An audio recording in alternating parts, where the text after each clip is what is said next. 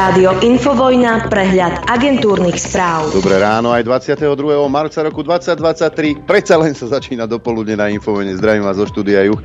No a poďme na agentúrky, čo nás dnes čaká. Pokračuje schôdza parlamentu, dokonca bude rokovať aj vláda. Odbory Slovnaftu plánujú protest za zvýšenie platov. Macron vystúpi po vlne protestov s prejavom k národu. Xi Jinping končí návštevu Ruska a švédsky parlament bude hlasovať o vstupe do Severoatlantickej aliancie. Náboženské hlásenie dnes začína Ramadán. NAKA zasahuje od rána, od dnešného rána na území Bratislavského, Trnavského a Žilinského kraja v rámci akcie Čikara 2 v súvislosti s drogovým biznisom. Zatiaľ obvinili 16 osôb, podľa Markízy je medzi nimi bývalý krajský riaditeľ polície v Trnave Bystrik Stanko a súčasný okresný riaditeľ polície v Trnave Rastislav Grznár. 14 osôb čelí obvineniu zo zločinu založenia, zosnovania a podporovania zločineckej skupiny a obzvlášť závažného zločinu nedovolenej výroby omamných a psychotropných látok, jedov a prekurzorov, ich držania a obchodovania s nimi. Štyri osoby sú obvinené zo zločinu zneužívania právomocí verejného činiteľa, dve zo zločinu, zločinu príjmania úplatku a dve aj z prečinu podplácania. Jedna osoba je obvinená aj zo zločinu hrubého nátlaku v štádiu prípravy a jedna tiež zo zločinu vydierania. No a teraz poďme e, k tomu, čo nás má tešiť a prečo budete určite spávať pokojnejšie. Čo na tom, že potraviny narastli o 30% Sú dôležitejšie veci. Spojené štáty americké slúbili Slovensku ako odplatu za MIGI 12 nových bojových vrtulníkov Viper, potvrdil minister obrany Jaroslav Nať. Vláda počíta aj s doplatkom. Minister i tak považuje obchod za výhodný. Viaceré krajiny mali záujem o túto techniku. Nakoniec sme uspeli my dodal Nať. Neviem, či je to úspech. Až 87 poslancov posunulo do druhého čítania zákon Anny Záborskej, ktorý znemožní úradnú zmenu pohľavia transrodovým ľuďom v občianskom preukaze či páse si síce budú môcť zmeniť meno, ale pohľavie a rodné číslo im zostane. E, táto vláda má samozrejme len samé úspechy, napríklad meškanie rásoch je podľa povereného štátneho tajomníka Michala Palkoviča na ministerstve zdravotníctva dosť veľké, ale zatiaľ je optimista. Určite nechcem byť pesimista a povedať, že to nestihneme, hovorí v rozhovore pre denník N. Nový štátny tajomník si nedal skontrolovať kanceláriu po tom, čo u druhej tajomničky našli odpočúvacie zariadenie. Kriticky to neriešim, v pozadí vnímam, že sa udialo niečo nie úplne štandardné. Slovensko zjednoduší uznávanie vzdelania pediatrov z Ukrajiny. Po novom budú môcť absolvovať skúšku spôsobilosti v Ukrajinčine alebo v ruštine a následne nastúpiť na stáž a pracovať v ambulanciách či v nemocniciach, podobne ako absolventi slovenských fakult. Neviem, štátna skúška zo slovenčiny by sa nehodila? Predsa len. Rozumieme si, ale tá jazyková bariéra tu je. E, čo sa týka úspechov našej vlády, pozdravujeme pána Budaja. Návrh riešenia na odstránenie v rakonskej skládky by mal byť hotový do marca 2024, informoval štátny tajomník ministerstva investícií Dušan Velič. Z eurofondov je na Enviro záťaže pripravených 239 miliónov eur. Slovensko podpísalo s Holandskom deklaráciu o spolupráci pri sanácii vo Vrakuni.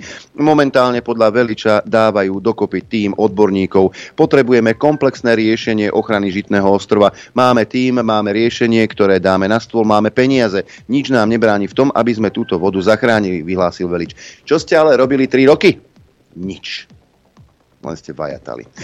Zoznam potravín so zastropovanými cenami je už kompletný vraj. Je na ňom málo čerstvej zeleniny, ovocia a ďalších produktov, preto môžu najviac dražieť. Prevažujú výrobky, ktorých ceny sa už ustálili alebo klesajú napríklad aj víno, pivo, mrazená pizza či hranolčeky. Áno, skutočne základné potraviny. No, a vy si myslíte, Eduško, aj s Naďom, aj ďalšími, vy tá demokratická pravica, ktorá sa tu hlásite k určitým hodnotám, aký ste fasa, ako nás presviečate o tom, že je nám vlastne dobre, aj keď nám je zle a že len vy máte riešenia a že vy ste vlastne to najlepšie, čo Slovensko môže ponúknuť, ale zdá sa, že ľudia si to nemyslia. Ďalší prieskum vyšiel. Ľudia na Slovensku si myslia, že krajina sa uberá zlým smerom. Ukazuje prieskum mm, EÚ. Veľká väčšina si z nich myslí, že Slovensko sa uberá zlým smerom. Až 37% respondentov odpovedalo, že krajina sa určite uberá nesprávnym smerom. Ďalších 43% si myslí, že sa uberáme skôr nesprávnym smerom, čo je dohromady až 81%. To je vizitka vás, Matovič, Heger, Nať. To je vaša vizitka. Ale vy to asi určite nevnímate. Pozdravujeme aj do prezidentského paláca. Len 2% ľudí na Slovensku si myslia, že určite ideme správnym smerom a ďalších 17% má pocit, že je to skôr tak. Takže až 80% ľudí si myslí, že Slovensko nejde dobrým smerom a to je výsledok váš. Edko, Jarko, darmo sa búkate do prs. Poďme do zahraničia čínsky prezident Xi Jinping dnes ráno odletel z Moskvy, ukončil tak trojdňovú návštevu. Peking uvádza, že čo sa týka konfliktu, je nestranný a zasadzuje sa o mier a dialog. Pre čínskeho prezidenta išlo o prvú zahraničnú cestu od znovu zvolenia za prezidenta na bezprecedentné tretie funkčné obdobie. Putin a Xi Jinping včera v Kremli rokovali 6 hodín. Čínsky prezident tomu ruskému pri lúčení povedal, že spoločne uvádzajú do pohybu zmeny, aké tu 100 rokov neboli. No a čínsky mierový plán by mohol byť základom urovnania konfliktu na Ukrajine, povedal Vladimír Putin po rokovaní s čínskym prezidentom. Ruský prezident zároveň dodal, že nevidí ochotu Západu a Ukrajiny rokovať týmto smerom. Západ chce podľa neho bojovať až do posledného Ukrajinca. No a Volodymyr Zelenský prizval k Čínu k rokovaniam o Ukrajine a povedal, že čaká na odpoveď.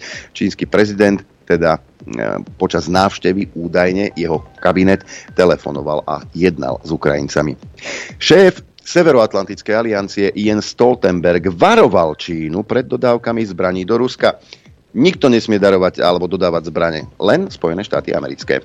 Nevideli sme žiadny dôkaz o tom, že Čína dodáva Rusku smrtiace zbrane, ale zaznamenali sme určité známky toho, že to bola ruská žiadosť a že ide o záležitosť, ktorú Peking zvažuje, povedal Stoltenberg.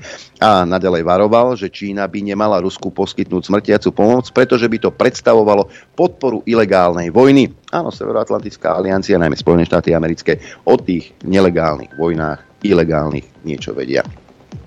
Pred potenciálnou jadrovou zrážkou medzi Ruskom a Západom ostáva stále menej a menej krokov, povedal ruský minister obrany Šojgu v reakcii na informáciu, že Británia dodá Ukrajine muníciu s obsahom ochudobneného úranu. Povedal, že v takom prípade možno očakávať ruskú odpoveď. Kreml uviedol, že ich použitie bude považovať za špinavú bombu. Podľa nášho mainstreamu, teda jedine pravdovnávnych novín, ochudobnený úrán nie je vysoko radioaktívny, aj keď je považovaný za toxický a karcinogénny. Vedeli by vám porozprávať Srby, aká je to mňamka. Čo tak zdvihnúť zadok páni novinári a ísť sa popýtať do Belehradu, ako je to s tým ochudobneným uránom a ako dobre sa tam majú niektorí obyvateľia vďaka použitiu tejto munície.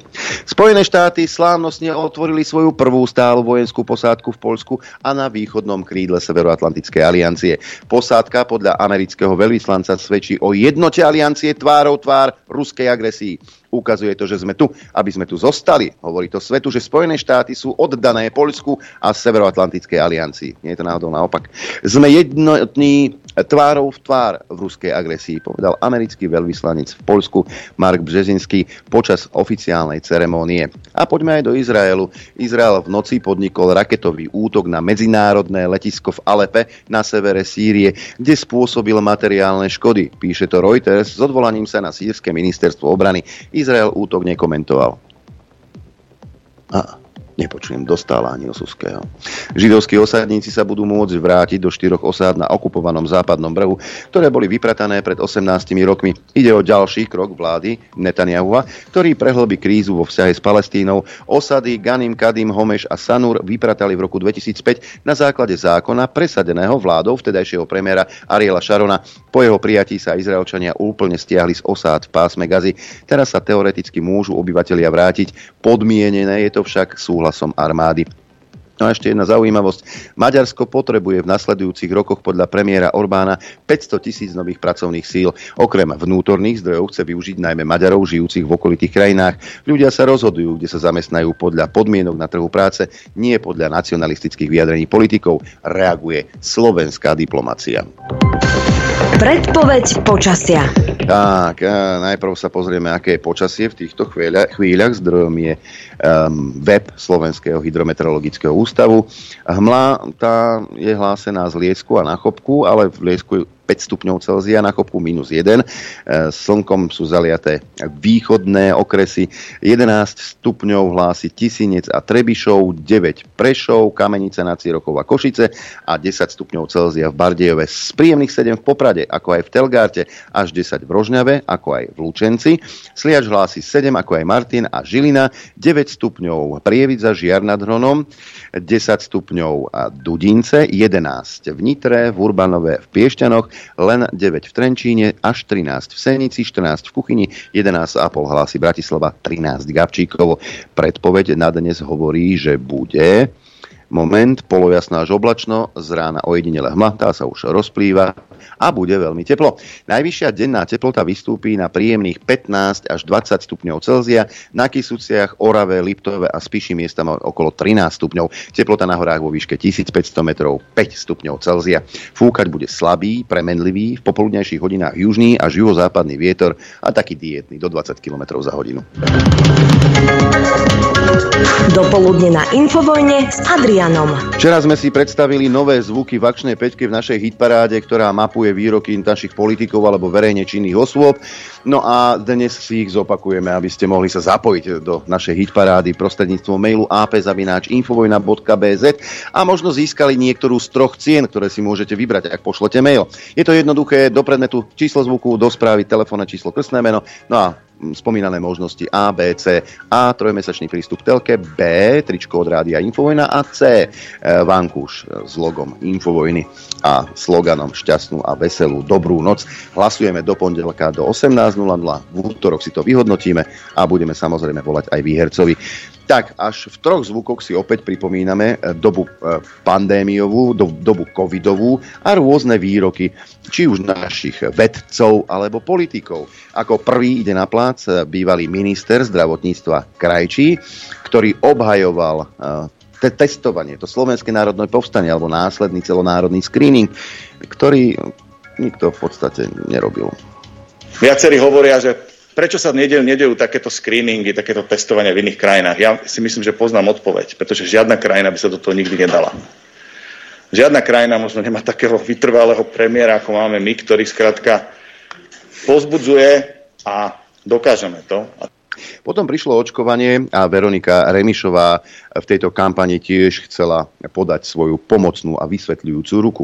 Zvuk číslo 2. Preto hovorím, že je dôležité mať kolektívnu zodpovednosť. To znamená, že ľudia sú zodpovední nie len za seba, za svoju rodinu, ale celkovo aj za ekonomiku na Slovensku. Každý sa môže slobodne rozhodnúť, či sa dá zaočkovať, alebo sa nedá zaočkovať. A ja hovorím, že tým, ktorí majú strach z očkovania, tým treba podať pomocnú a vysvetľujúcu ruku. Mala som trikrát očkovanie a trikrát som dostala COVID a ten tretíkrát to bolo hrozné, ale aj na štvrtú pôjdem. To sú tiež slova Veroniky Remišovej. Zvuk číslo 3 e, pán vedec, tak ako ho nazývajú, pán vedec Čekan v diskusii so svojimi kolegami, kde bol aj napríklad Klempa či Vysolajský, tam sa rehotali, ako Čekan bude predávať tie e, svoje testy tým, ktorí sa nechcú dať očkovať. Však. Zvuk číslo 3 jasné a budú písať ďalej a však nech si píšu, ja im, ja im, ja im fakt budem ďakovať. Ja verím, že ten, čo to teraz napísal, v júni môj PCR test proste bude na ňo použitý, lebo ten COVID bude mať a ja sa na to teším, ďakujem mu, proste zarobí mi 5 eur a ja sa strašne teším z tohto. A presne takto postupne ich budeme proste dávať dole z internetu, vôbec z bežného života, jednoducho budú chodiť zaruškovaní, náhubky budú mať, nebudú môcť cestovať a ja sa budem z toho tešiť a znovu ďalší PCR test na ďalšieho a jeho možno kamaráta, ktorí pri pieve si povedia, že vedia viac o tom COVID ako my všetci dokopy. Ja sa z toho budem tešiť, ale aj takto bude väčšina, 70-80% ľudí, ktorí sa dajú. A našťastie týchto hoaxerov a týchto proste obmedzených ľudí ochránime my, viac rozumní. Viac rozumní. Nuž, e, veštec teba nebude, e, milý Čekan, pretože 80% na Slovensku nie je zaočkovaných ani omylom. E, v denníku si sa stiažoval, že tento výrek bol nešťastný a vlastne ho niekto tak zostrihal, aby si bol za debila. Milý môj zlatý, tento zvuk nebol strihnutý ani raz. a za debila si aj tak. Zvuk číslo 4, to už ideme do prítomnosti. Silná dvojka, Heger na štútom, e, so štvorkou a Matovič s peťkou. Edko Heger vo štvorke zase ukázal, že keď sa naučí nové slovíčko, e, tak to je jak, jak pes, keď chytí smrlavú rybu e, do huby, tak ho nevie kedy pustiť. A jednoduchý Edko, skrátka toto slovíčko si vpálil do pamäte a používa ho veľmi často. A túto víziu je to vízia, ako som povedal, politiky, slušnosti, odbornosti. Takže preto hovorím, že toto je moja vízia, demokrati je moja vízia, stvoril som ju spolu s Jaroslavom Naďom a verím, že sa pridajú ďalší ľudia, s ktorými spolu budeme túto našu víziu môcť. O túto víziu v Hnutí Olano nebol záujem. V Hnutí Olano uh, ľudia podporovali Igora Matoviča a jeho víziu, čo ja plne rešpektujem a preto som vlastne s touto víziou uh, išiel oslovať ďalších ľudí, s ktorými sme tento spoločný projekt Demokrati vytvorili. No a zvuk číslo 5, autorom je Igor Matovič, ktorý tvrdí, všetci vieme, že to tak nie je, ale tak Igor, keď si to myslí, tak to bude asi pravda. V jeho hlave určite. Chcem povedať k tomu koncu, že či si to moja narcistická časť užíva, a myslím si osobne, že som jeden z mála, ktorý netrpí egom v politike. Myslím si, že mnohým Mnohým politikom sa práve stáva, že keď sa stanú poslancami, tak zrazu majú pocit, že im pomaly kľúčka ráno vyká, pýta sa ich, ako sa pán poslanec vyspinkal, či teda doružoval, alebo sladučko. A, a toto bohužiaľ mnohým ľuďom ubližuje, preto aj my sme si aj názov dali obyčajní ľudia, preto, Jasne. lebo Chceli sme, aby sme zostali obyčajnými ľuďmi v politike. No a toto bol napríklad poslucháčsky typ do akčnej peťky. Takže zvuk číslo 1 má Krajčí, dvojku Remišová, Čekan číslo 3, Heger 4, Peťka Matovič. Mailová adresa apzavináč infovojna.bz. Dobré ráno, štúdio 54. Počujeme sa, počujeme sa, prepínam. Dobré ráno, dobré ráno. Uh, pionieri môžu dvakrát, sa vraví. Ano, ja som ano. bol, aj ty si bol pionier, tak a ideme teda... Budovať a brániť socialistickú vlast. Buď pripravený. Vždy pripravený, vždy. Amen. A ja len, tá, čo si to pesničku púšťal, ja som si to len teraz uvedomil, že ten, ten Magor, aj tá, tá onúca, aj, on tam hovorí, že ak sa chcete dobre opiť, aj, jaký mizerný musíš mať život, aby si sa chcel dobre opiť? Z akého dôvodu by si sa chcel dobre opiť? Toto je premiér. A ty keď no, sa chceš kvalifik- dobre opiť, tak čo robíš? To je, kvalifik- to je kvalifikácia na premiéra a kvalifikácia na človeka, e, ktorý sa búcha do prs, ako má svoju víziu. Čo? Víziu sa ožrať? To mi pripomína ten vtip ako 14-ročná chlastá, aby zabudla. A Ujko na ňo stojí hore, a čo chceš zabudnúť? Veľkú násobilku moja? no a, hej, a a ten, ten zvuk, čo si púšťal s tou víziou, ja som to počítal teraz 8 krát to povedal. To, koľko to má nejakých 40 sekúnd, 30 sekúnd? Ten zvuk? Ani, ani nie, pre Boha. To je, ale to, to, to, sú ľudia, ale to si všimni. To oni sa naučia nejaké slovo a potom ho používajú, ale že do nemlátom, ako sa hovorí v našom Šamoríne. Od, ne, od nemlátom do nemlátom. O, to, oni sú tak jednoduchí, že oni to slovo si teraz zafixujú v hlave a oni si myslia, že nás tým presvedčia nejako. No Edko, ty ma nepresvedčíš už o ničom. Ani o tom dobrom opití z vodky. Hej. Pozdravujem aj pána Drobu, ktorý bol v tom kšefte eh, s pánom Hegerom. Hej. Toto je kvalifikácia na premiéra. A tento človek po troch rokoch, čo tu navyvádzali, ti ide predstavovať nejakú víziu, že teraz už to bude dobre, teraz to už bude dobre a potom si prečítaš ten prieskum a zistíš, že až 81% ľudí si myslí, že Slovensko sa neuberá správnym smerom. A toto je, ak, ak, ak chcete absolútny dôkaz odtrhnutia od reality, tak je to práve toto. Lebo oni si myslia, ako pre Slovensko robia dobre. Ale ľudia si to nemyslia. Ja, ale nejako, pozrite sa, ako ono je to jedno. Uh, my sme hlupáci a že 80% si myslí niečo, to je jedno. Vláda Hej? A hlavne takáto múdra a protikorupčná a neviem ešte aká, neviem čo, oni si dávali tieto prídomky, musí ísť niekedy aj proti vôľu, vôli ľudu, povedali nie. Pani, pani Vašáriová. Pani táto. pani, pani súcitiaca Vašáriová. Takže, lebo to, to je elita. Rozumieš? No a teraz, ale rozumiete, toto je oxymoron, hej? lebo ako môže byť dobre, že múdri ľudia vládnu hlupým ľuďom a tí hlupáci si niečo myslia, a tí múdri ľudia majú víziu, lebo majú, povedal to nie, že má víziu. A proste my hlupáci to pochopíme za niekoľko rokov, že ako oni... Problém je ten, že tú vládu zvolili tí hlupáci. Hej? Tak teraz ako čo mi chcete povedať? Vy si myslíte ona, že sme hlupáci, hej, a teraz tí hlupáci vás zvolili, tak ako, ako, ako volili tí hlupáci? Ako t- vo voľbách sú veľmi inteligentní Slováci, ale inak sme blbí, jak, jak, jak traky. Však. Hej, hej. To je len obraz nášho národa. Keď si už spomínal Vašáriovú, prečo si ju nepripomenúť? Dovedete si představit situaci, že by politici šli proti většině svého vlastního národa? No mali by ísť. Aspoň teda tí politici, ktorí chcú byť pre budúcnosť a pre históriu štátnikmi. Sú veci, kedy sa musíte postaviť. To sa nedá s tým nič robiť. A ja mám taký dojem, že táto banda e, kleptomanov a hlupákov si zobrala tieto slova k srdcu, ale že úplne. Ale že úplne. Toto, Ah, škoda reči, hej.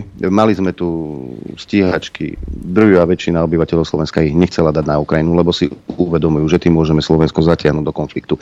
Nehovoria o tom, že to urobili protiústavne. Napriek tomu to urobili, lebo dostali príkaz.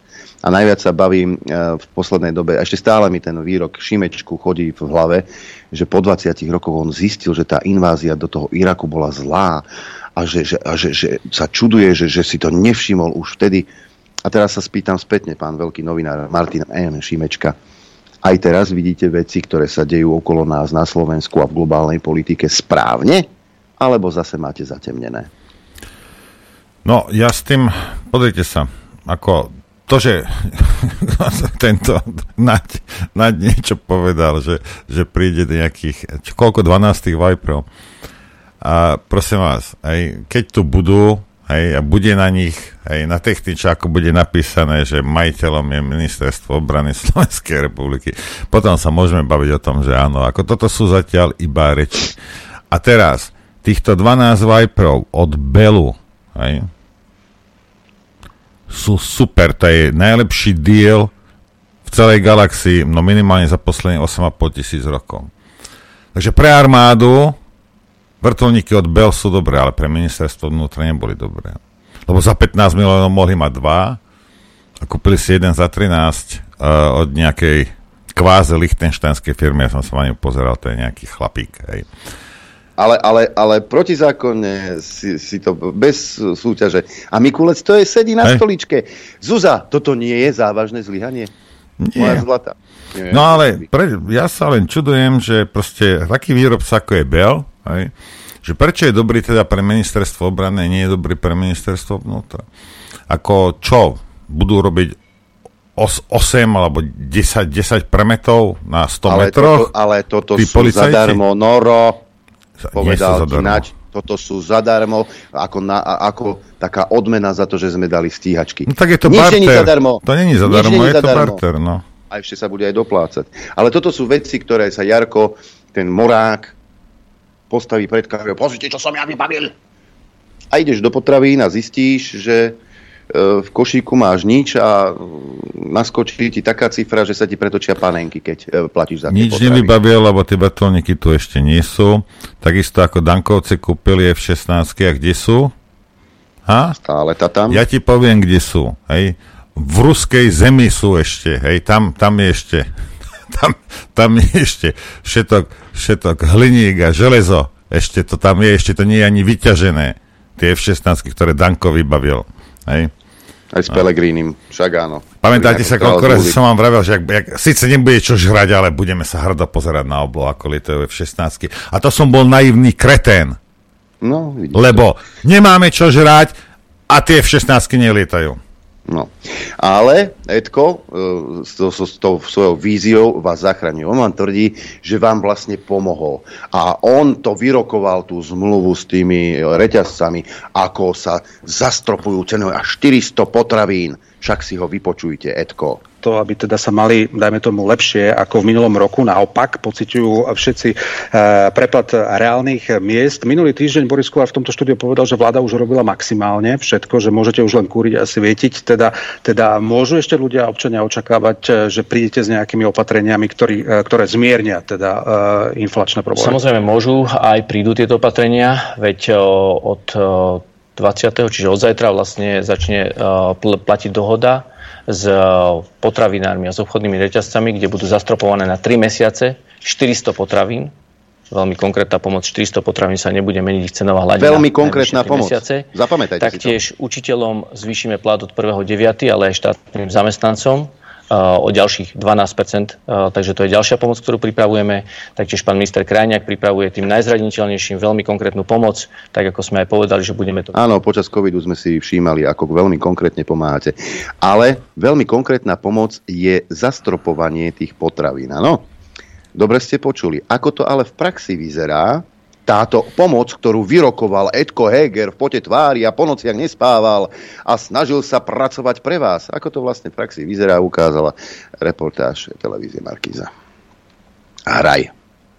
Ak si myslíte, že po zavedení tzv. protiinflačnej garancie na ceny niektorých potravín ušetríte, ste na omyle. Maslo či vajíčka kúpite v mnohých prípadoch oveľa lacnejšie ako mimo garantovaných cien. Ozýva sa preto kritika, že cenový strop je len marketingovým ťahom obchodných reťazcov. Minister pôdohospodárstva sa ich ale zastáva.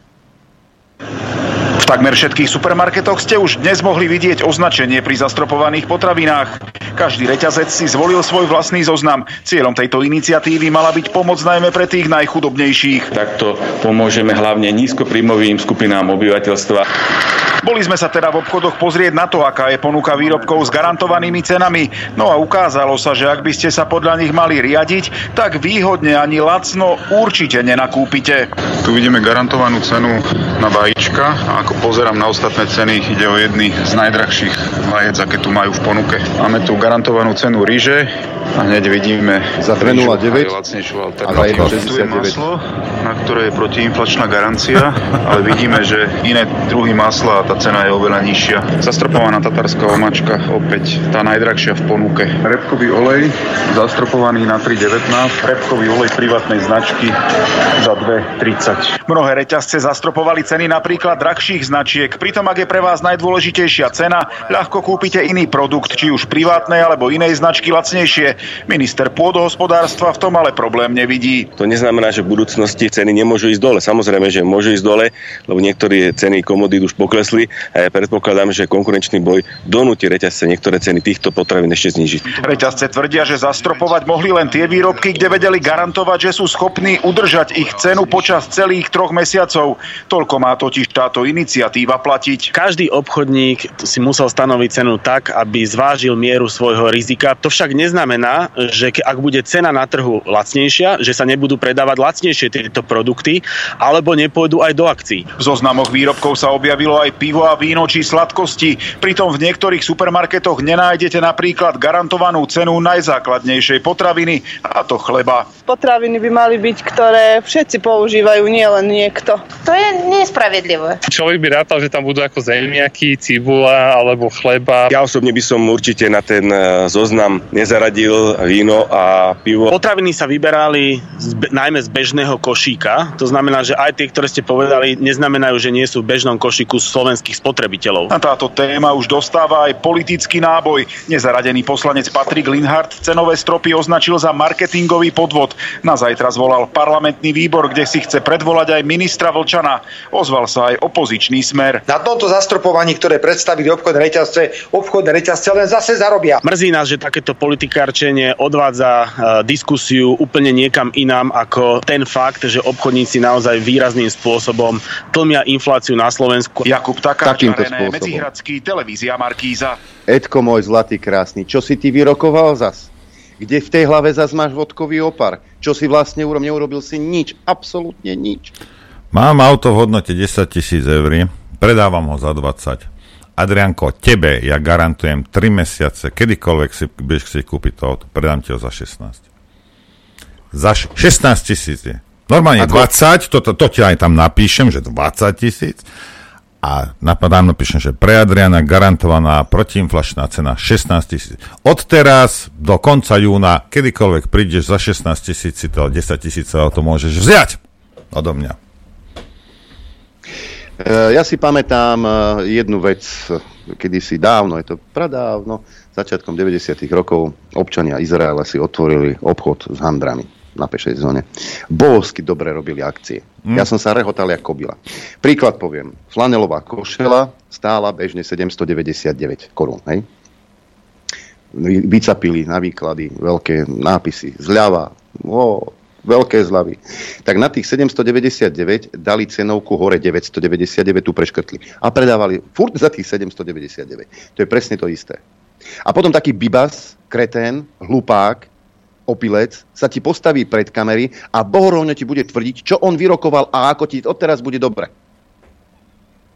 No lebo, lebo tu nejde o, o, o reálny stav tvojej peňaženky alebo pomer, čo ti vyjde z peňaženky, v tom, čo, čo dáš do košíka, to, to, tu ide o pocit. Ak ty máš dobrý pocit, že nejaký zahraničný reťazec, ktorý ťa tu 30 rokov cicia, hej, uh, ti, ti, ti, ti, ti zachraňuje infláciu, pokiaľ ty máš ten pocit, to stačí.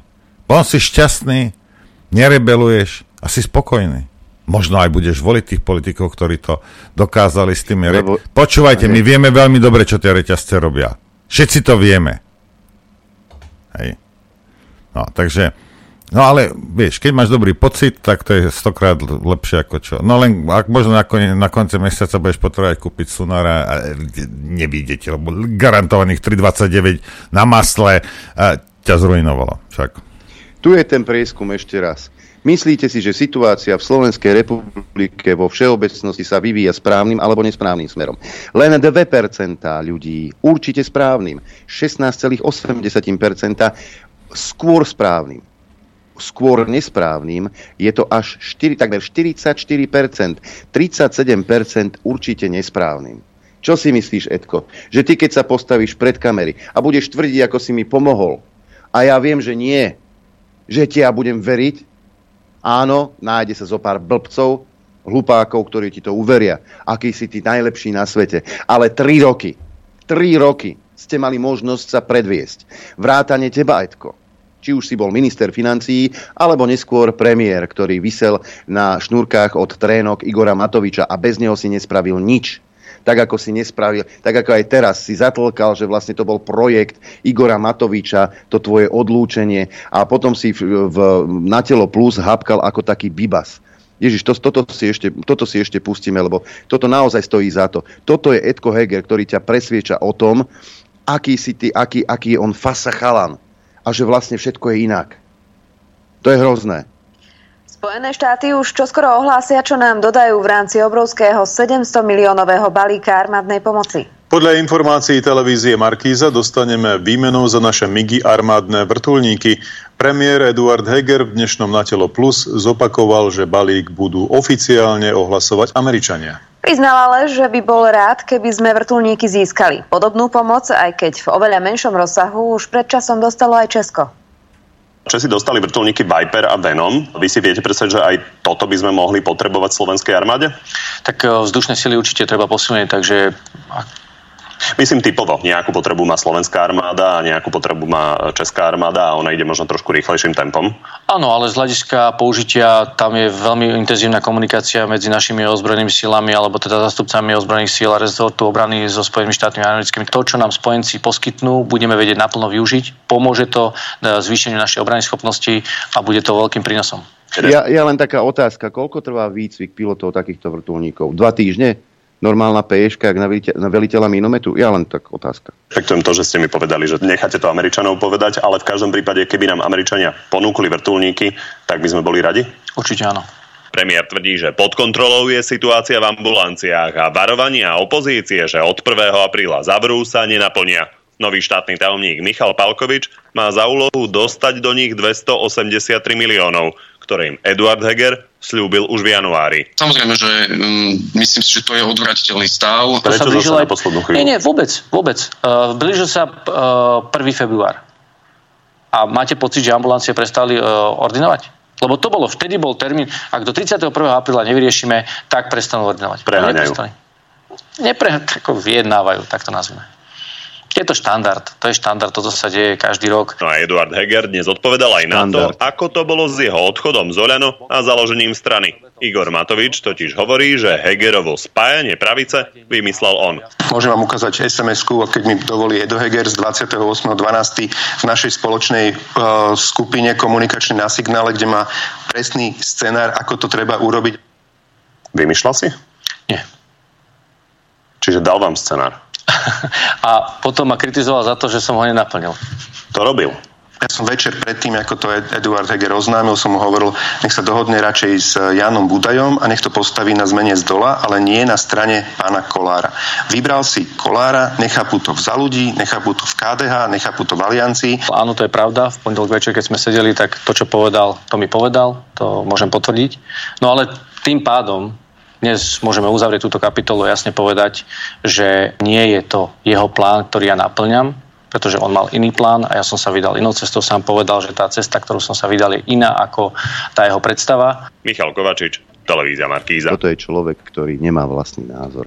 Čo, pozri sa, ja, ja viem, pozrite sa, ono to tu tie roky, roky, rokúce to tu takto funguje. A normálne ľudia si už na to zvykli. A toto, čo som teraz počul, hej, v každej civilizovanej krajine ja neviem, v Sudáne, v Nigérii, hej, už by bol tá tam, ľudia by ho v zuboch vyniesli. My máme politickú kultúru, nie že nulovú, my máme minusovú. Toto je niečo hrozné. Toto je hro- miesto na zvracanie, ti vravím, z týchto ľudí. To je taká spodina. Rozumieš, to títo malomešťaci, títo nikto šik, ako jak môže premiér tieto takéto súkromné veci vyťahovať niekde. A to isté platí aj pre toho debila Matoviča. No však ale však Heger aj ostatní, ktorí sa s Matovičom nejakým, nejakým spôsobom do to majú smolu, lebo Matovič to aj tak raz, či, raz to na vás povie, len aby vám uškodil. Hej. A toto si ľudia zvolili, lebo Igor ten pozatvára všetkých korupčníkov. Jo, apropo, hej, policajný riaditeľ, bývalý aj súčasný... Okresný, súčasný, bývalý krajský. Va, va, varia nejaké, one, nejaké mňamky. Ale no. A potom, keď, keď poviem, že páchajú trestnú činnosť policajti, tak ja som ten zlý. Hej. Alebo keď hmm. poviem, že treba uh, tie uh, zariadenia ako čistý deň, aby pomáhali ľuďom, ktorí spadnú do toho, a keď, sa pýtam, keď som sa pýtal, on nech dá pána Vyskupiča, ktorý je šéfom vyššieho územného celku TT, že či ich nie je treba, keď drogová činnosť v Trnavskom kraji, v Seredi a v iných týchto mestách. Nitrianskí feťáci by vedeli rozprávať, ako sa taxikami chodilo nakupovať heroín do Serede, pretože v Nitre bol zákaz vydaný predávania drog. Luboš Ferus vydal zákaz predávaniu drog tak chodili do Serede a vtedy mi odpísal, že on o ničom nevie, ako niečom viem, tak trestné oznámenie mám podať. No a neprešlo ani pár týždňov a potom, hádam, každé tri mesiace sa robila veľká akcia protidrogová v Seredi, v Trnave a v okolí, ale on o tom samozrejme nič nevedel. A teraz aj hľa rovno pod nosom. Ako no, potom tak... vedieš kraj, keď o takýchto zásadných veciach nevieš. Ale myslíš si, že okresný... Ja, ja nechcem brániť biskupič, ale myslíš si, že okresný riaditeľ policie povie, že počúvaj, biskupič, ja tu šéfujem nejakej bande, čo varí Dobre, Noro, toto, toto sú elementárne znalosti o tom kraji, kde bývam, kde pôsobím. Hej, ale to je, vidíš to, to on, uh, sa, ja som mal vrát, ten človek klame. Hej, jedna vec. A druhá vec, o tej drogovej činnosti skoro o každé, veď to sú, to sú také verejné, verejné tajomstvá, že každý o tom vie. Hey, ja som vyrast, však som vyrastal v Nitre, ja som mal kamarátov, ktorí do toho spadli. Boli to doslova trosky. Našťastie, zaklopkám si, veľa z nich sa z toho dostalo. Hej, že z tej závislosti sa dostali. Niektorí pokračujú ďalej, ale to sú už legendárne mená. E, toto už môžeš porovnať e, s Ozzy Osbornom ale naozaj to bolo veľmi zlé v tých 90. rokoch. A ono to pokračovalo aj naďalej, aj v, po roku 2000. Mnoho známy, však Nitra je malá, poznáme sa, viem, že mm, ako kradli po obchodných domoch, potom to predávali kde káde a potom s tými peniazmi sadli do taxíka, aby boli čo najskôr v srede, aby si mohli šláhnuť. To bolo verejným tajomstvom. Tie drogy naozaj v Nitre mm, sa začínali rozbiehať a aj keď šéf mafie, Luboš Ferus, tak e, to zatrhol. A jednoducho, aj keď chlapec nejaký, a to bolo, tuším, a to bolo prednedávnom, asi 7-8 rokov dozadu, e, keď tiež nejaký Magor si myslel, že môže predávať heroín v Nitre, tak mu tam nabehli chlapci a dohovorili mu e, tak, že potom dohovore papal e, asi 3 mesiace cez hadičku. Tie drogy jednoducho tam boli zakázané predávať v Nitre. A tak dôvod, dôvod vieš prečo? O, nechcel mať drogy v meste, Ferus. Aj tam, kde žil, nechcel mať drogy. Hej, to je dobré. Lebo aj, lebo aj keď mňa ide presviečať niekto bar Mariači ako v Nitre neonacisti a tak, aj keď som sa pristiahol do Šamania, som čo sa to v tej Nitre deje, tí neonacisti? Žiadni neonacisti, názov Valhalla, preba. Toto boli, to sú chlapci, ktorí sú zmetení, dá sa povedať, ktorí jednoducho nemajú nejaké životné naplnenie, frajerku si nevie nájsť a jediné, v čom sa vyžíva, tak je to niek- niekde si ísť udeliť. A práve z týchto chlapcov si vyberali potom pešiakov.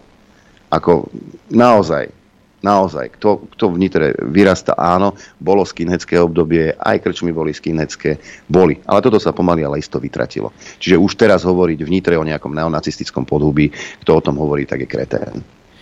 No, k tomu nerozumie. Nič ale, nič to nemení na tom, že policajti sú než zapletení, sú aktérmi výroby droga, distribúcie Hej, že teraz ich vybrali, jak dlho to robili.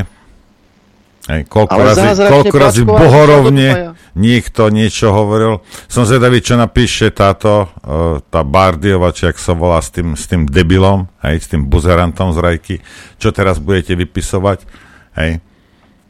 Polícia je zhnitá skrz na skrz. Hej. Jedna vec je, Ale... že robia nejaké politické zákazky, druhá vec je, že páchajú normálne sprostú drogovú trestnú činnosť. Hej, a, a čo? A toto sú jediní? Inde to hm. nerobili len v Trnave? Nikde inde policajti nepáchajú normálne sprostú, surovú, tú najšpinavšiu trestnú činnosť? A? Nikde inde však. Hej, ale keď napríklad na súde vypovedajú bývalí policajti o tom, ako či Bernard Slobodník alebo Igor Matovič, jak na klavír k nemu chodil Slobodník, aj Tódova, Vagovič a podobný, hľadám to na denníku N. Ne, ne, že by to vyvracala Monika Tódová. Treba si vypočiť určité veci. Ale o tomto je ticho, lebo sa to týka našich nedotknutelných, však áno. Ideme hrať, Adrianko. Pozdravujeme. A víš čo? A zahraj, hraj. Dobre. Chcete vedieť pravdu? My tiež. My tiež. Počúvajte Rádio Infovojna. Dobré ráno vám prajem. Dobré ráno prajem aj ja Počuj, no, všetkých. keď, Čo môj hovor? Keď eh, vždy hovorím, že príde nejaká správa, ale že brutál, absurdná, že to už snáď ani nemôže byť pravda, tak o 10 minút ťa prepleskne ďalšia. My sme, scho- my sme veľmi schopní uh, národ. My dokážeme dno preraziť aj 18 krát. To nie, to, to, nie, to, to nie je o slovenskom národe, toto je o slovenskom mainstreame. No však hej, pres... veď, však no. dobre, veď ja nemyslel som, no však hej. furt nejaký Slovák je schopný proste pre, preraziť to dno. Väčšinou je v mainstreame, alebo je to politik špinavý. Áno, pa, pamätáme, si, pamätáme si teda e, rok 2003, kedy e, vpadli Američania e, do Iraku a obhajovali to tým, že hľadajú nejaké zbranie ničenia hromadného, nakoniec zistili, že nenašli Ehm, duli do vojny, či to bol Zurinda, či to boli naše médiá, vo veľkom, doteraz sa nikto neospravedlnil, až na Šimečku, ktorý ti tvrdí, že teraz precitol a tá sa čuduje, ako tá tma, ako, ako mohol mať takú tmu pred očami a že to nevidel, ale teraz to vidí všetko celkom jasne. Budú ťa presviečať o tom, že Ruská federácia vďaka sankciám, už 10. či 11. balík, jednoducho klak, klakne na hubu, a vlastne tými sankciami ich usankcionujeme. Dnes s Čínou veselé obchody sa um, uzatvárajú a Rusko obracia tvár uh, k Číne a bude dodávať tam, prečo by nedodával do Indie, do Juhoafrickej republiky, Brazílie, Argentíny, teda do štátov BRICSu. Ale budú ťa presvedčať o tom, aké sú dôležité tie sankcie, po ktorých volá najmä Európska únia a samozrejme Spojené štáty americké. A toto, čo dali nemecké noviny, tak to mi odstrelilo dekel. Mnoho spoločností opustilo Rusko po vypuknutí vojny na Ukrajine, píše vivom.de. To je aj prípad mnichovskej energetickej spoločnosti Siemens Energy. Čiže Siemens Energy odišlo z toho Ruska, lebo majú nejaké morálne zásady však. Ale kto... Siemens ešte. K Siemens má morálne. Áno, áno pre, presne. Áno. Od, od, vieš, odkedy, odkedy toto majú? Odkedy bol Hitler pri moci? Vtedy, odvtedy sú morálni. Áno, aj, aj Švarckov. Pozdravujeme pani prezidentka. Haló. A teraz teda Siemens odišiel. Povie si, fú, tí Rusi, tie turbíny nebudú v tých elektrárniach vedieť opravovať. Ono to celé klakne, budú svietiť sviečkami. Nie, nie. Našiel sa priateľ. Našla sa firma, ktorá to po Siemense prebrala. Americký, americký priemyselný gigant General Electric pokračuje v podnikaní v Rusku napriek všetkým sankciám. Pokiaľ ide o údržbu elektrární, Američania teraz ťažia zo skutočnosti, že konkurenčná, konkurenčná spoločnosť Siemens Energy minulý rok ukončila všetky obchody v Rusku. Mnichovská skupina energetických technológií sa tiež vzdala údržby svojich turbín v spoločnosti T+, ktorá je jedným z najväčších dodávateľov energie v Rusku. Tu General Electric vstúpil a podpísal zmluvy o údržbe turbín Siemens z T+, podľa priemyselných kruhov. Spoločnosť General Electric tiež nainštalovala a naďalej udržiava svoje vlastné turbíny v elektrárniach ruských elektrární. Hovorca General Electric uviedol, že síce General Electric pozastavila prevádzku v Rusku, okrem toho, že General Electric nadalej poskytuje technickú podporu existujúcim elektrárňam a elektrickým sieťam v krajine. General Electric úzko spolupracuje s úradmi na zabezpečení súladu so všetkými sankciami, zákonmi a predpismi. Európska únia uvalila embargo na službu elektrárne v roku 2022 po invázii ruských vojsk na Ukrajinu. Americká vláda ale na druhej strane udeluje výnimka, výnimku elektrárňam, ktoré už boli postavené. Zdá sa, že General Electric na tomto základe stále podniká v oblasti údržby v Rusku a skupina to nevysvetľuje. Dohody General Electric T Plus sú tiež prekvapujúce, pretože významný podiel v T patrí skupine oligarchu Viktora Renova. Americká vláda zaradila Rusov žijúcich vo Švajčiarsku na svoj sankčný zoznam v roku 2018. Po útoku na Ukrajinu Američania sprísnili tempo a okrem iného aj na Renovú superjachtu Tango, ktorá má hodnotu asi 90 miliónov dolárov v prístave Palma de Mallorca a tam ju aj e, zabezpečili. Pre americké spoločnosti je často jednoduchšie ako pre európske spoločnosti získať výnimky na podnikanie v Rusku. V Spojených štátoch amerických ich centrálne vydáva mocný orgán e, Office of Foreign Assets Control. Tento úrad monitoruje dodržiavanie sankcií v mene ministerstva financí USA. V Európe je možno, menej možností schvaľovania, hovorí Berbel Saxová, expertka na sankcie správnickej firmy Noer v Berlíne. Vnútroštátne orgány majú oveľa, väčší, pardon, oveľa menší manevrovací priestor, tu si členské štáty navzájom nedôverujú. Takže Siemens veselo odišiel z Ruska, a ktože ich zastúpi americké firmy. Tak mi teraz povedzte, ale fakt naozaj úprimne. Ešte stále niekto tomu verí, že Američania to naozaj myslia úprimne. Takto si len vytlačili svojich konkurentov z trhu. Lebo biznis je na prvom mieste. Zapamätajte si jedno. Peniaze vládnu svetom. Nie nejaké morálne hodnoty.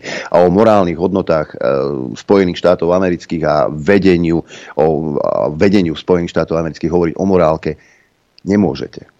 Tu rozhodujú prachy a záujmy. E, teraz si zachytil možno z agentúroch, e, kedy teda Jens Stoltenberg sa vyhráža Číne, že keď bude dodávať smrtiace zbrane do Ruska, takže pozor, bu, bu, bu, bu, bu, bu. No, som počul, že, že tak sa to zatriaslo v Číne, že čínsky múr padol od strachu, sa tak zlakujú Američanov. Ale len polovica, lebo to ešte aj Američan, to až potom padne až celý, že, že bu, bu, bu, to nesmiete, lebo je to ilegálna vojna. Tak si povedzme, čo legálneho bolo na bombardovaní Jugoslávie, čo legálne bolo na bombardovaní Líbie, čo legálne bolo na vpadnutí do Iraku. Pán Šimečka, čo tak sa zamyslieť a opäť skúsiť tú hmu spred očí si dať preč. Lebo keď nás teraz presvedčate, že opäť máte pravdu, tak ako ste mali v roku 2003, tak asi sa stála niekde chyba. Či? Milím sa? Povedz mi, ty, ty si starší, skúsenejší. Čo? Ja nič neviem. Ja, ja som len zmetený, lebo raz v mainstreame hovorí jednu vec, potom inú vec a ja neviem, čo je ako čo. Bohorovne tvrdia niečo, potom povie Šimečka, že o, to som sa pomýlil. Tak a keď dneska Bohorovne niečo tvrdí, tak a teraz Už čo mám čakať 20 rokov, kým zase povie, že sorry, no, ja som klamal, hej, dodrbával som zase všetkých Vieš, ako budeš... No, povedal by som tak, treba ísť a hľadať informácie mimo slovenského mainstreamu a potom možno sa dopracujete k pravde. Však. Hej. Ale keďže sme my dvaja zmetení, Norbert, ja tak som... určite, určite príde sem do štúdia Juh Veronika Remišová a podá nám pomocnú a vysvetľujúcu ruku. Čo ty na to? Však zavolaj ju, bola by sranda človeče. Veronika nepríde, pri, dnes prišiel niekto iný a práve aj na tieto témy sa budeme baviť. Doktor Miroslav Kamenský opäť v štúdiu. Dobré ráno prajeme. Dobré ráno. Poprosím tie sluchadlá, lebo nebudete súčasťou nášho rozhovoru, nakoľko nebudete počuť otázky e, pána Lichtnera. Tak čo najdôležitejšie vlastne v tom globálnom vývoji, za čo, čo by sme mohli považovať? Ja si myslím, že to je určite návšteva či, znovu zvoleného čínskeho prezidenta v Rusku. Tak určite to je najhlavnejšia geopolitická skutočnosť na, celej, na celom svete a ktorá výrazne ovplyvní ďalšie smerovanie Európskej únie, Ruskej federácie a aj Spojených štátov. Um, všimnite si, aký tam bol vyslaný diplomatický signál. Nie Putin prišiel do Číny, ale čínsky prezident s veľkou delegáciou, čínsky prezident Xi Jinping prišiel do Moskvy za Vladimírom Putinom. To v diplomácii má veľký význam. A samozrejme boli tam veľmi dlhé rokovania aj s ruským premiérom Michailom Mišustinom.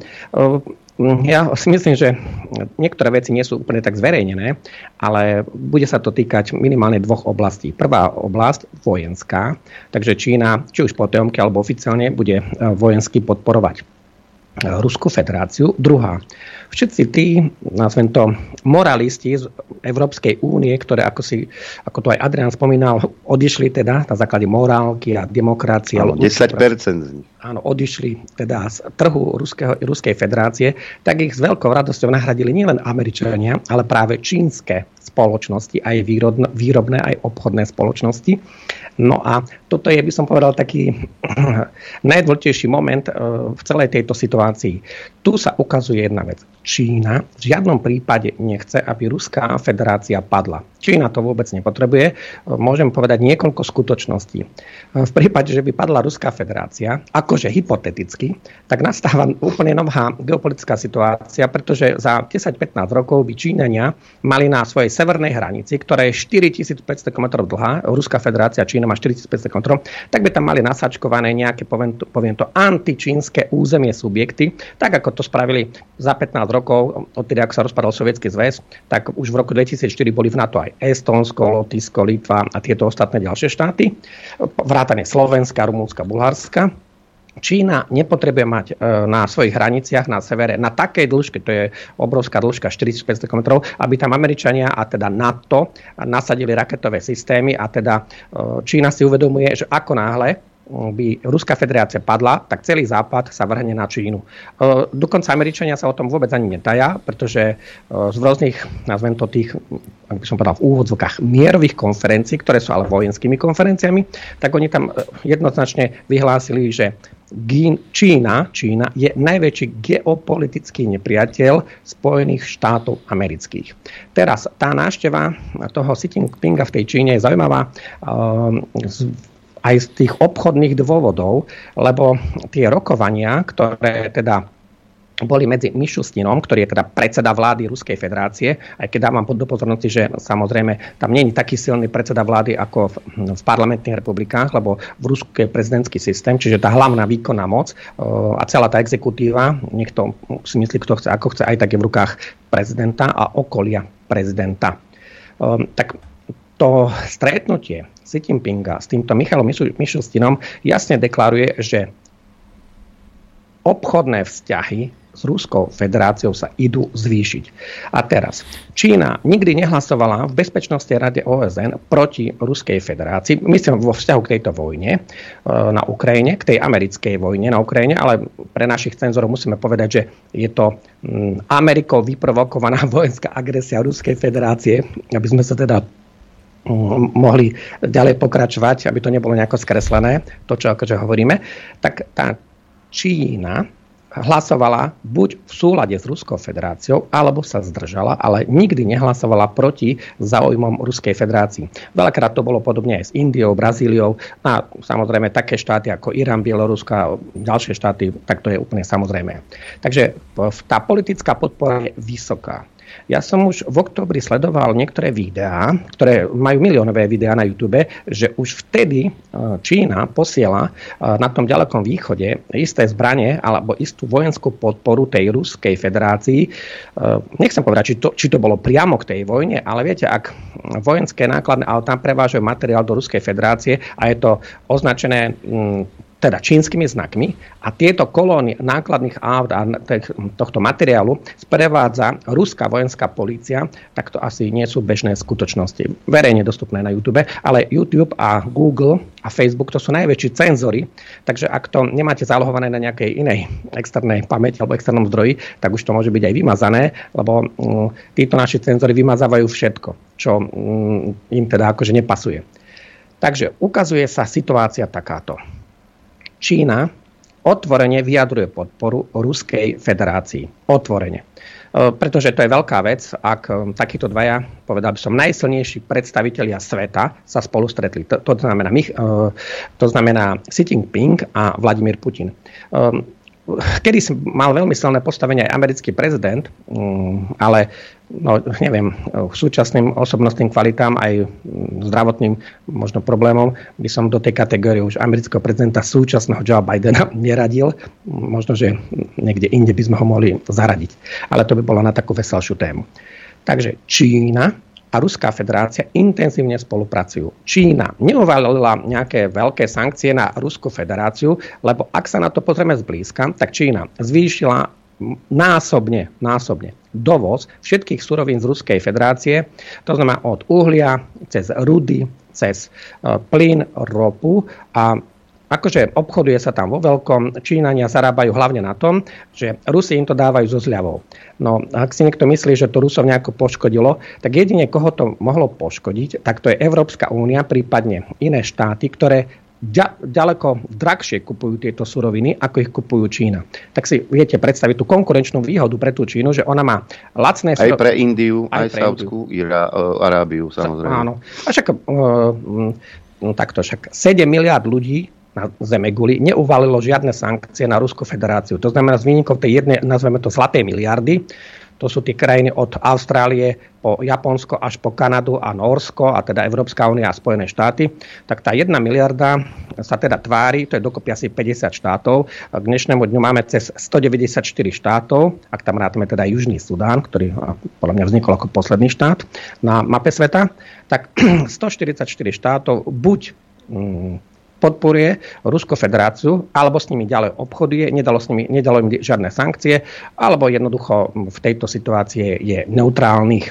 Ako niekto mi povie, že tie hlasovania v tej bez, nie bezpečnostnej rade, ale hlavne v, v, vo válnom zhromaždí OSN, že tomu akože nenasvedčujú, ale obchodné vzťahy sú jednoznačné a tá politika, ktorú však OSN v súčasnosti ovládajú Američania, tak e, tie obchodné vzťahy ukazujú tomu, že celá Latinská Amerika, Afrika a väčšina Ázie je teda mm, veselo obchody s Ruskou federáciou. E, jedine, kto má také výhrady voči Ruskej federácii v Ázii, tak to sú ich vazali, okupované Japonsko, okupovaná Južná Kórea, potom tam je vlastne Tajvan, a ešte taký väčší štát je Pakistan.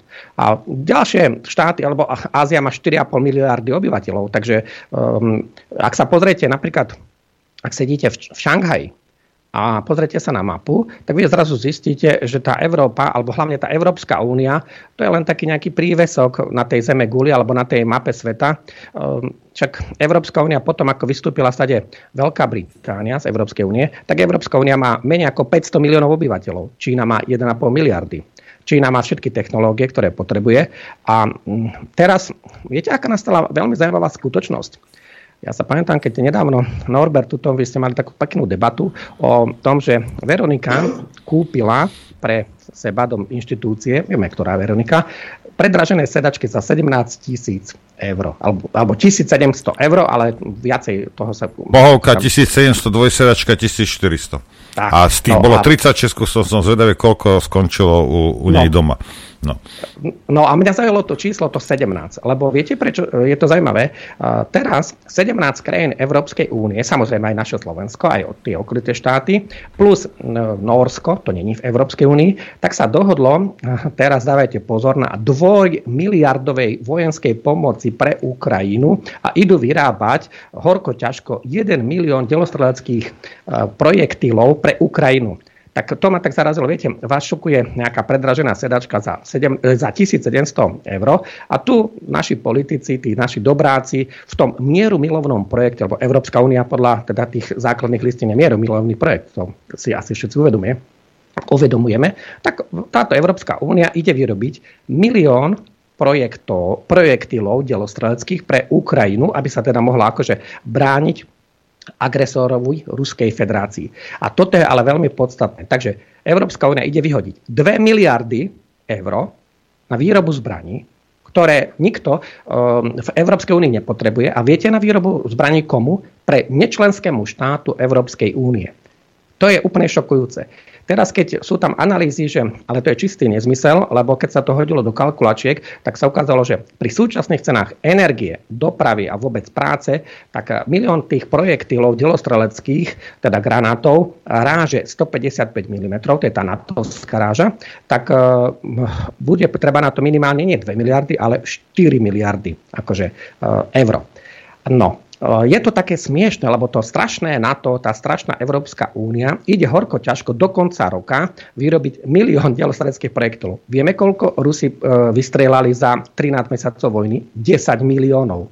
Takže Rusi vystrelali na Ukrajine 10 miliónov projektilov delostredeckých a tá strašná a bohatá a zámožná Európska únia horko ťažko ide pre Ukrajinu do konca roka vyrobiť milión. Dokonca analytici hovoria, že Rusi vystrelia za deň toľko granátov e, delostreleckých, koľko Európska únia je schopná vyrobiť za mesiac. No tak e, tu ešte je veľmi zaujímavé, že Ukrajinci dostali pokyn, že nesmú v súčasnosti míňať viac ako 2000 tých delostredských projektilov denne, čo je hlboko poddimenzované, lebo napríklad Ruská federácia bežne míňa 20 tisíc, to je absolútne priemerná norma denná a mm, tam majú oni, keď sú nejaké intenzívne aktívne boje, tak je tam až 60 tisíc kusov akože denne.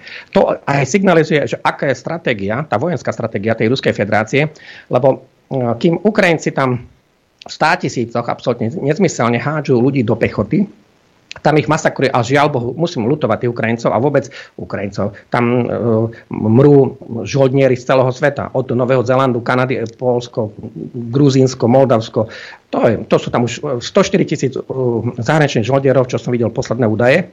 No a, samozrejme, Poliaci majú cez 2000 mŕtvych, ale už mŕtvi prichádzajú aj do Kanady, do Nového Zelandu, e, do Brazílie. To sú už verejne známe údaje, lebo už to, ako ich vlády potvrdzujú, že takéto e, skutočnosti sa teda stali. No a vráťme sa k tým projektilom. Takže namiesto toho, aby sme my tu riešili na Slovensku a v okolitých krajinách, že máme drahé energie, máme drahý plyn, že obce nemajú za čo zaplatiť elektriku, ľudia nemajú za čo zaplatiť veľakrát svoje náklady, tak my, tá mieromilovná Európska únia, ideme dať 2 miliardy, ale v konečnom dôsledku minimálne 4 miliardy. A viete na čo? Nie na to, aby sme porazili Ruskú federáciu, lebo to je čistý vojenský nezmysel, ale na to, aby zarobili zbrojárske koncerny na úkor bežných ľudí, aby zarobili energetické koncerny a aby oni ďalej predržovali túto agóniu tej Ukrajiny, ktorú už Ukrajina, Ukrajina držaná Američanmi a Európskou úniou už na kolenách. Lebo mm, ja som mal pred vyšším mesiacom tu s Adrianom aj s Norkom sme mali jedno video, teda jeden rozhovor, uh, kde som, to video má názov, že prečo Ukrajina prehrala. Ináč to video má 126 tisíc videní, tak ďakujem tomu kanálu, ktorý sa teda nebál zverejniť to video k dnešnému dňu za mesiac 126 tisíc videní. A po, potvrdzuje sa to, čo som už vtedy povedal. Ukrajina vojnu prehrala, ona už len žije z toho, čo jej dodávajú Spojené štáty americké. Ukrajina žije len z toho, že ju financujú celý západ, a myslím ako ten, tá zlatá miliarda, ten anglosaský západ plus Európska únia, ona už len z toho žije. Ukrajina už nemá funkčnú ekonomiku, nie je schopná bojovať, už vlastne končí jej živá sila, tak my, aby sme túto agóniu Ukrajiny predložili, my, to znamená tá Európska únia, ten mierumilovný projekt, tak my im ideme dodať milión delostredských granátov ako projektilov, natovského rážu, ale ktoré vôbec nezmenia výsledok vojny v počte k tomu, aké Eh, povedal by som, milióny týchto projektov tam dodáva Ruská federácia. Takže aký to má zmysel? Naši ľudia v Európskej únii budú zase, zase ožobráčení Naši ľudia budú riešiť, že prečo máme drahé energie, prečo obce nemajú na elektriku, prečo školy um, majú zvýšené o 100% náklady na elektriku oproti tomu predchádzajúcemu roku. To sú vážne skutočnosti. A COVID tu už nemáme, však najväčší liečiteľ na svete bol Putin, lebo za dva dní po vyhlásení tej SVO, špeciálne vojenské operácie, už ten COVID nebol zaujímavý, lebo začali zarábať na mesto farmaceutickým koncernov, začali zarábať energetické a zbrojářské koncerny po celom svete, hlavne teda tie západné. No a ešte, ak si myslíte, že mnoho tých vecí, ktoré teda sa ide hovoriť, že nejakých 13 výrobcov by to malo akože mm, vyrábať, tak ja som presvedčený, že väčšinu tej výroby, e, výroby tých granátov, projektilov, vyrobí americký vojensko-priemyselný komplex, aby oni zarobili a Európska únia si natlačí vo Frankfurte, kde je Európska centrálna banka, tak si natlačí, uh, ako to sa volá, že uh, quantitative easing, akože uvoľňovanie peňazí, kvantitatívne uvoľňovanie peňazí. Oni si natlačia peniaze a nakoniec teda zaplatia týmito ničím nekrytými peniazmi, zaplatia za túto akože výrobu. Tak... Lenže tento západ má jeden problém, lebo im chýbajú suroviny, chýba im len chýba im pušný prach, chýbajú im suroviny na to, aby to, tú zbrojárskú výrobu mohli rozbehnúť. To bola moja otázka, že ale kedy to no, dodáme? Viete, čo im ešte chýba? im chýba ešte v prvom antimón a to je jedna zo základných zložiek pre výrobu akože výbušnín. No a antimón, eh, tak do 80% je svetový výrobca alebo vývozca ako exportér je Ruská federácia. Tak teraz neviem, že, kde oni idú to nakupovať a e, viete, keď je ten dopyt, tak to vieme všetci, dopyt po takýchto súrovinách, tak tie súroviny, súroviny zrazu neskutočne zdražejú a idú akože veľmi rýchlo cenovo hore.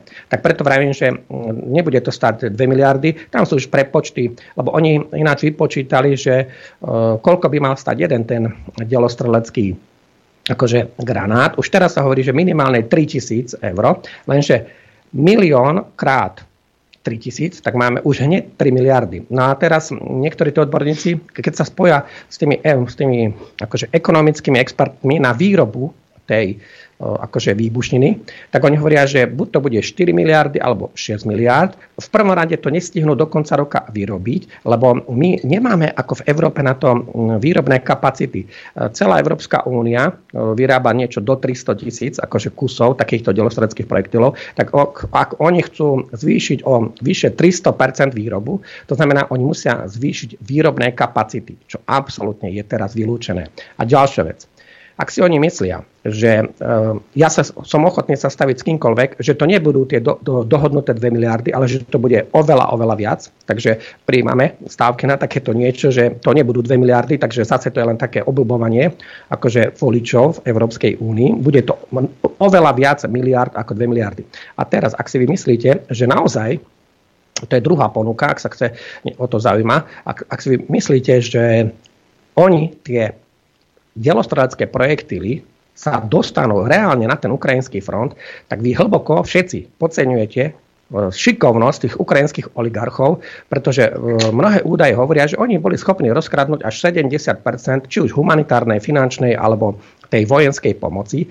Takže e, v konečnom dôsledku možno vôbec nikdy na ten front tých milión delostreleckých projektov ja si, myslím, ja si myslím, že nepríde, pretože už samotné štáty štáty v Európskej únii, ako je Nemecko, Británia či ďalší, sú zrození z toho, e, že vlastne nevedia zabezpečiť svoju obranu. Dokonca to bola štátna tajomnička Nemecka, ktorá vyhlásila, že obnova nemeckej armády bude musieť trvať 50 rokov. Bol vyčlenených, bolo vyčlenených nejakých 100 miliárd, nejaký balík na obnovu nemeckej armády, ale z tohto balíka ešte nemecká armáda nedostala nič. Hovorí sa o um, zníženej bojaschopnosti armády britskej že sú jednoducho sú mimo. Či si budú európske štáty uvedomovať, že na tú svoju obranu si to musia nechať? Hm, neviem. Vrátim sa ale k Číne. Pretože veci, ktoré sa diali počas návštevy e, tohto e, nové, novozvoleného čínskeho prezidenta po tretíkrát Xi Jinpinga, e, tak málo sa v našich médiách hovorí o tom, na čom sa uzniesli a Larry Johnson píše, že sú okamihy, ktoré menia svet Hitlerová invázia do Sovietskeho zväzu napríklad 22. júna 1941 bola jedným z nich. Ďalším bol japonský útok na Pearl Harbor 7. decembra 1941, ako aj 9. november 89, keď bol zbúraný múr v Berlíne. A dnes sme svedkami ďalšieho, keď Rusko a Čína podpísali historické bezprecedentné dohody. E, pred rokom 1642 Rusko a Čína nemali žiadne diplomatické ani vojenské kontakty. V rokoch 1652 až 1689 čínske vojská vyháňali ruských osadníkov, ale po roku 1689 1989 Čína a Rusko uzavreli miera obchodné dohody. V priebehu 334 rokov Čína a Rusko nikdy neuzavreli faktické spojenectvo. Niekedy boli v rozpore a počas posledných 50 rokov bolo prioritou politiky Spojených štátov udržiavať klin medzi Moskvou a Pekingom. Pekingom to sa však skončilo. A Čína a Rusko sú teraz spojencami, pričom Čína je najväčšou priemyselnou mocnosťou na svete a Rusko najväčším dodávateľom kritických komodít. Ich politické spojenie znamená koniec Pax Amerikána a dominancie v Spojených štátoch v medzinárodnom poriadku. Dokonca som čítal amerických analytikov, že oni sa na ničom nedohodli, že vlastne Xi Jinping ich odkopol a vlastne nič nedohodli. Ale keď si všimneme spoločné vyhlásenie Vladimíra Putina a Xi Jinpinga, tak, sa, tak tam nájdete zaujímavé veci. Napríklad, Ruská federácia a Čína sú znepokojené vojensko-biologickými aktivitami Spojených štátov amerických. Požadujú objasnenie tejto záležitosti. Napríklad, Rusko a Čína trvajú na tom, aby Severoatlantická aliancia prísne dodržiavala obranný charakter svojej organizácie a rešpektovalo cudziu suverenitu napríklad. Rusko a Čína zvýši úroveň finančnej spolupráce a posilnia spoluprácu na finančných trhoch. Spojené štáty musia prijať reálne opatrenia na riešenie oprávnených obáv KLDR a vytvoriť podmienky na dialog. A týchto bodov je oveľa, oveľa viacej a sú veľmi závažné. Toto je zmena hry, píše Larry Johnson. Svet, ktorý sme poznali, už nebude mať Spojené štáty ako prvého medzi rovnými, podobne ako druhá svetová vojna znamenala koniec britského impéria. Dnešné udalosti v Moskve znamenajú smrteľný ortiel pre Spojené štáty americké, ktoré mohli vystupovať ako globálny policajt, ktorý zavádza poriadok v neposlušných krajinách. No, žalostný stav, ako píše Larry Johnson, žalostný stav americkej moci sa ukázal, keď sa márne pokúšala sabotovať summit Putin a Xi. Napríklad informačná kampaň o tom, že Xi Jinping nepríde hrozby voči Číne, ak si Jinping príde. Požiadavky, aby Čína odsúdila Rusko. Požiadavky, aby Čína nedodávala zbranie Rusku. Právo dodávať zbranie Ukrajine má len Západ. Vyhlásenia, že akékoľvek rusko-čínske dohody nebudú mať význam. Uponáhľaná organizácia návštevy japonského premiéra na Ukrajine v deň Siovej návštevy. Nikto nevedel, mal ísť do Európy, japonský premiér a náhodou sa zjavil na Ukrajine. E, oznámenie o urýchlených dodávkach nových zbraní na Ukrajinu, odtajnené spravodajské dokumenty zamerané na obvinenie Číny z pôvodu koronavírusu. No a začali sme vybavovať aj novú základňu na Filipínach, píše Larry Johnson. Bidenová administratíva na toto nové spojenectvo reaguje neúspešne. K strate amerického vplyvu vo svete nedôjde zo dňa na deň, ale tento proces sa už začal. Zapamätajme si tento deň, zmení životy naše, našich detí a vnúčat, ale modlíme sa, aby to e, bolo pre dobro veci. Jedno je isté, e, Amerika má problémy s bankami, mnoho ľudí tam spáva na uliciach, používajú sa potravinové lístky, dlh Spojených štátov amerických e, je v biliónoch dolárov, v biliónoch. Zdá sa táto mocnosť už klačí na kolenách a už ju treba len doraziť. Zdá sa. Lenže Najhoršie je, že kôň, ktorý zdochynia, tak kope. A toto je ten najväčší problém, ktorý vidím ja, že aj tou dodávkou e, britských tankov, tak tam príde uránová, e, uránové strelivo, teda z ochudobneného uránu. A naozaj sme len malý krôčik od toho, že jednej zo strán rupnú nervy a ocitneme sa vo veľkom globálnom konflikte. Skrátka bude po prdeli dobrá hrybová sezóna. Čo vy na to, pán doktor? No, vo veľa veciach, ako si ich zhodnotili, máte, máte pravdu a je to také, povedal som, nové kritické, racionálne myslenie, pretože tá hegemónia Spojených štátov amerických ako celosvetová, ako hegemón sveta, končí. Takže môžeme si kľudne zapamätať ten 20. marec 2023, keď prišiel ten Xi Jinping do Moskvy. Bude to historická geopolitická skutočnosť, ktorá zmení svet. Viete, tu nastáva pre Američanov, ja to volám, že kultúrno a politický, zahranično-politický šok. Pretože uh, Washington, on sa dokáže, Washington, to znamená pre mňa tie americké elity, lebo ja striktne rozlišujem Amerika ako Američania ľudia a potom záujmy amerických elít. Uh, to sú pre mňa dve rôzne akože, priestory na uvažovanie alebo dva priestory na uvažovanie. Takže tie záujmy amerických elít, oni teraz sú zhrozené, že kam oni dopracovali sa s tou zahraničnou politickou orientáciou a tými ich aktivitami. Takže uh, oni ako USA a NATO natlačili Rusko do náručia Číny a Iránu, teda plus Indie, lebo tá India je, povedal by som tiež 70-násobne zvýšila obchodovanie s ropou z Ruska. 70 krát viacej ropy sa dováža z Ruskej federácie do Indie ako pred tou vojnou. To tiež asi znak, že oni veľmi tie sankcie nedali, alebo že teda neodsudzujú tú Rusku, neodsudzujú tú Ruskú federáciu. A problém je v tom, že Američania teraz hovoria ich média, o, Rusko sa už stalo um, kolóniou Číny. No však ale Rusko sa nechce stať energetickou kolóniou koho? USA. Takže to je tá najväčšia sprostosť, aká môže byť. Výsledkom tejto vojny bude samozrejme to, že víťazom ako takým geopolitickým bude jednoznačne Čína. Teritoriálnym víťazom bude Ruská federácia. Ekonomicky zarobia na tom aj energetické a zbrojárenské koncerny a porazení budú všetci tí obyčajní ľudia, ktorí teda toto všetko zaplatia, e, pretože e, nikto iný okrem tých bežných ľudí, aj nás na Slovensku, v Európskej únii, alebo aj tých bežných ľudí v Amerike, týchto zaplatia. To bude akože z ich peňaženiek. No a tu ešte e, sú občas také argumenty, že a čo keď teda tá Čína zabere Sibír? To je obrovské nedorozumenie, lebo to by bola najväčšia strategická prehra USA, ak by Čína nejakým spôsobom uvažovala o zabratí Sibíry, pretože v tom okamihu by Čína s tými energetickými zdrojmi sa stala najväčšia svetová ekonomická, energetická a vojenská mocnosť na svete, čo je jasná a katastrofálna strategická prehra USA v zahraničnej politike. Ale tam sa treba pozrieť ešte aj takto. Tí Číňania, tak ako tu Adrian spomínal, od toho roku 1560, 1650, to je to 15., 16., 17. storočie, oni až tak veľa tých vojenských konfliktov spolu nemali. Posledný bol vtedy, keď bolo mm, tam, tam Mao Tse-tungové obdobie a boli tam také nejaké útoky cez tú rieku Usuri tam, kde je jaz, jazero Hasan, to je absolútne na ďalekom východe. Oveľa viac napríklad e, sa na tomto čínskom území bojovalo e, s Japoncami v druhej svetovej vojne, aj pred druhou svetovou vojnou, však tam e, maršal Žukov bojoval v Halkingol, to je na takej hranici, kde je dnešná Čína, bývalý sovietský zväz, Mongolsko a potom sa samozrejme v Manžusku bojovalo. Ale ešte raz, tam tý, tá sovietská armáda bojovala proti Japoncom, nie proti Číňanom. Takže mm, tá Čína nemá nejako veľa historických konfliktov no, s ruským impériom, lebo ruské impérium tam bolo prvé.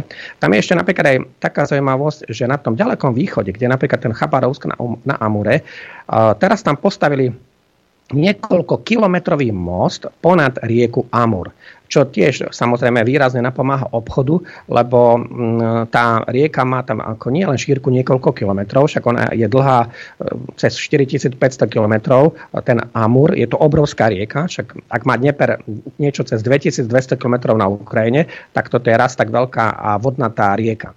No a aj z toho vidno, že Američania e, absolútne nezvládli túto zahraničnú politiku. E, ešte k tým vojenským možnostiam Číny. Čína niekoľkonásobne, preva, niekoľkonásobne ako krát prevažuje aj vojenskú výrobu napríklad nie len Európskej únie alebo USA, ale aj Ruskej federácie. Ale je, ten, je tam jeden veľký moment.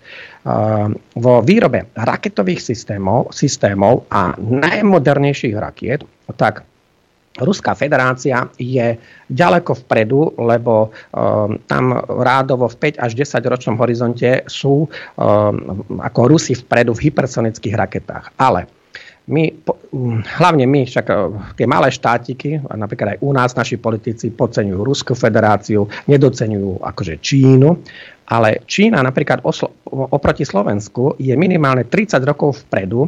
V, to sa volá po anglicky, že artificial intelligence, po rusky iskústvený intelekt, po slovensky umelá inteligencia.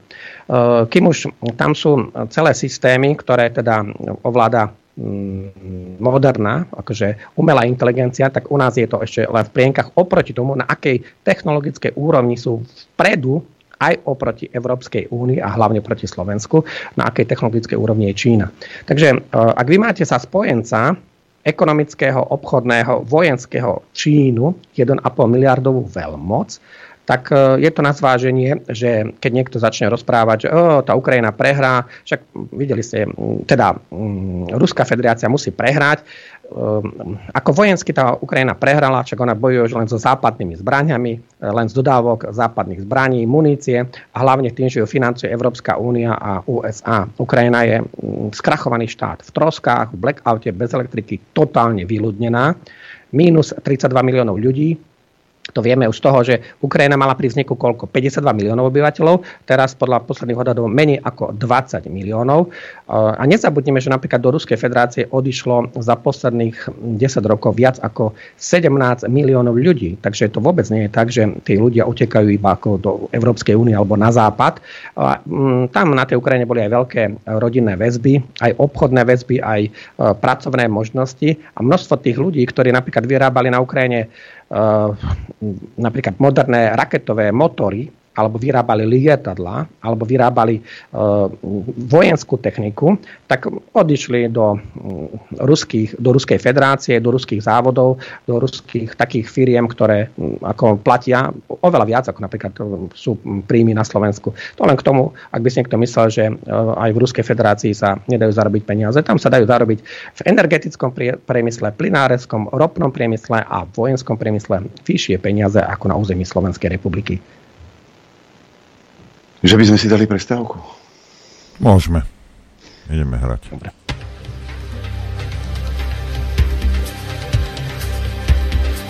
Počúvate Rádio Infovojna.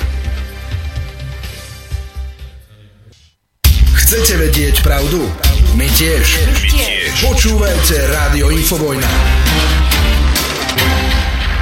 Dobrý deň, Prajem. Dobrý deň. Dobrý deň aj hostovi nášmu, doktor Miroslav Kamenský opäť v štúdiu. Dobrý deň. Máš otázku? Ja? Áno. Mňa by zaujímalo, koľko Poliakov tam zahočalo zatiaľ. Kto ovláda tie tanky, čo sú tam tie Leopardy, pán Kamenský? Lebo a to techniku bude, západnú, kto to tam ovláda? Ak bude niekto tvrdiť, že za 4 týždne vycvičíš posádku tanku tak, aby bola platná v boji, eh, tak asi tak to minimálne. Lebo Američania tvrdia, že Rusi chytili nejakú celú posádku aj s tankom, hej, a boli to Poliaci vraj. A viete, že mňa zaujíma, že kto to, lebo tak inteligentní tí, tí Ukrajinci nie sú, nikto nie je tak inteligentný, aby sa za, za týždeň naučil s takouto technikou Takto, minimálny výcvik je intenzívny, je 6 mesiacov až rok, to hovoríme o minimálnych dobách, hej, povinných, ktoré sú nejaké vojenské normy, um, k, k tým Poliakom, no údaje hovoria, že Poliaci tam majú niečo medzi 20 až 30 tisíc, možno, že oveľa viac, čak Poliaci už majú 2000 mŕtvych.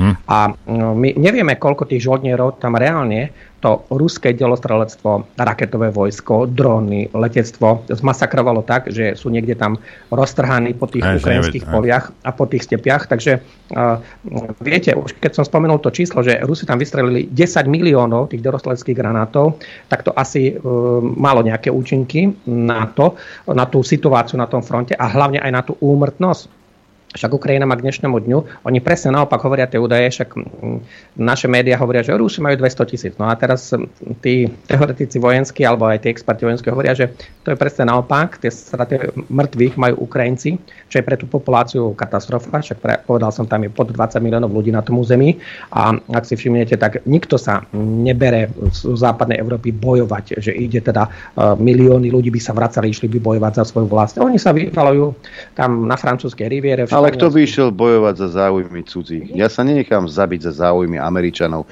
ani za záujmy Čaputovej, Naďa. Toto nie sú pre mňa morálne, morálne osobnosti a naozaj, že za, za záujmy niekoho iného? A čo ste sa vy zbláznili? Tam, tam je ešte tá jedna vec, že mm, počet tých žoldnierov je, mm, nie je možné presne určiť v danom čase. Uh, tam veľmi veľa, ako bavíme sa o tisícoch, prišlo, a čo im po mesiaci po dvoch odišlo, veľké percento boli zabití, Takže povedať si, že koľko tam týchto profesionálnych žoldnierov je, je veľmi ťažko akože povedať. Veď len v tom, um, povedal som, na tých hraniciach Polska, keď im rozbili to výcvikové centrum uh, Rusi tými Iskandermi, tak tam mali cez 200 obetí tí žoldnieri zo západu a celého sveta. Takže číslo veľmi ťažké povedať. A teraz to rozdielme ale na špecializovaných žoldnierov. To sú napríklad takí, ktorí vedia ovládať HIMARSy, vedia ovládať tanky moderné, hlavne tú západnú natovskú techniku, lebo v podstate tá ukrajinská sovietská technika je už dávno zničená. Tá, tá je zničená niekedy od oktobra, tam sú jednotlivé kusy, ale není zase do nich munícia. Čiže aj to je problém. Vy môžete mať e, sovietský tank T-72, T-80, keď vy nemáte do neho muníciu, tak ste skončili. A momentálne, kto im to dokáže vyrobiť? Lebo tá munícia uh, sa poriadne nevyrába, lebo Európska únia má natovský štandard, uh, tú muníciu v podstate vyrábajú už len v Rusku, v Ruskej federácii. Takže ak aj máte tanky, tak vám to nepomôže. Teraz, ale k tým tankom, keď ste to začali. Však eh, tá veľká, hrozná, silná Veľká Británia povedala čo? No, že my možno dodávame 50. Najprv chceli dodať 14 Challengerov, teraz povedia, a možno, že do konca roka 50. 50. Veľká Británia, je tá strašná mocnosť celosvetová a Američania, že nejaké Abramsy, ale ja zatiaľ nemám vedomo, že by Abramsy boli nejako masovo dodané uh, na ten front a tam je jeden velikánsky problém s Abramsami. To je asi najťažší tank um, používaný na svete v takýchto armádach. Má cez 65 tón Ukrajinci s ním budú mať obrovské teraz logistické problémy, vôbec sa tam dopraviť niekde na ten front. Uh, problémy s muníciou, lebo tam potrebujete takisto 10 tisíce, 100 tisíce tých projektilov do týchto Abransov.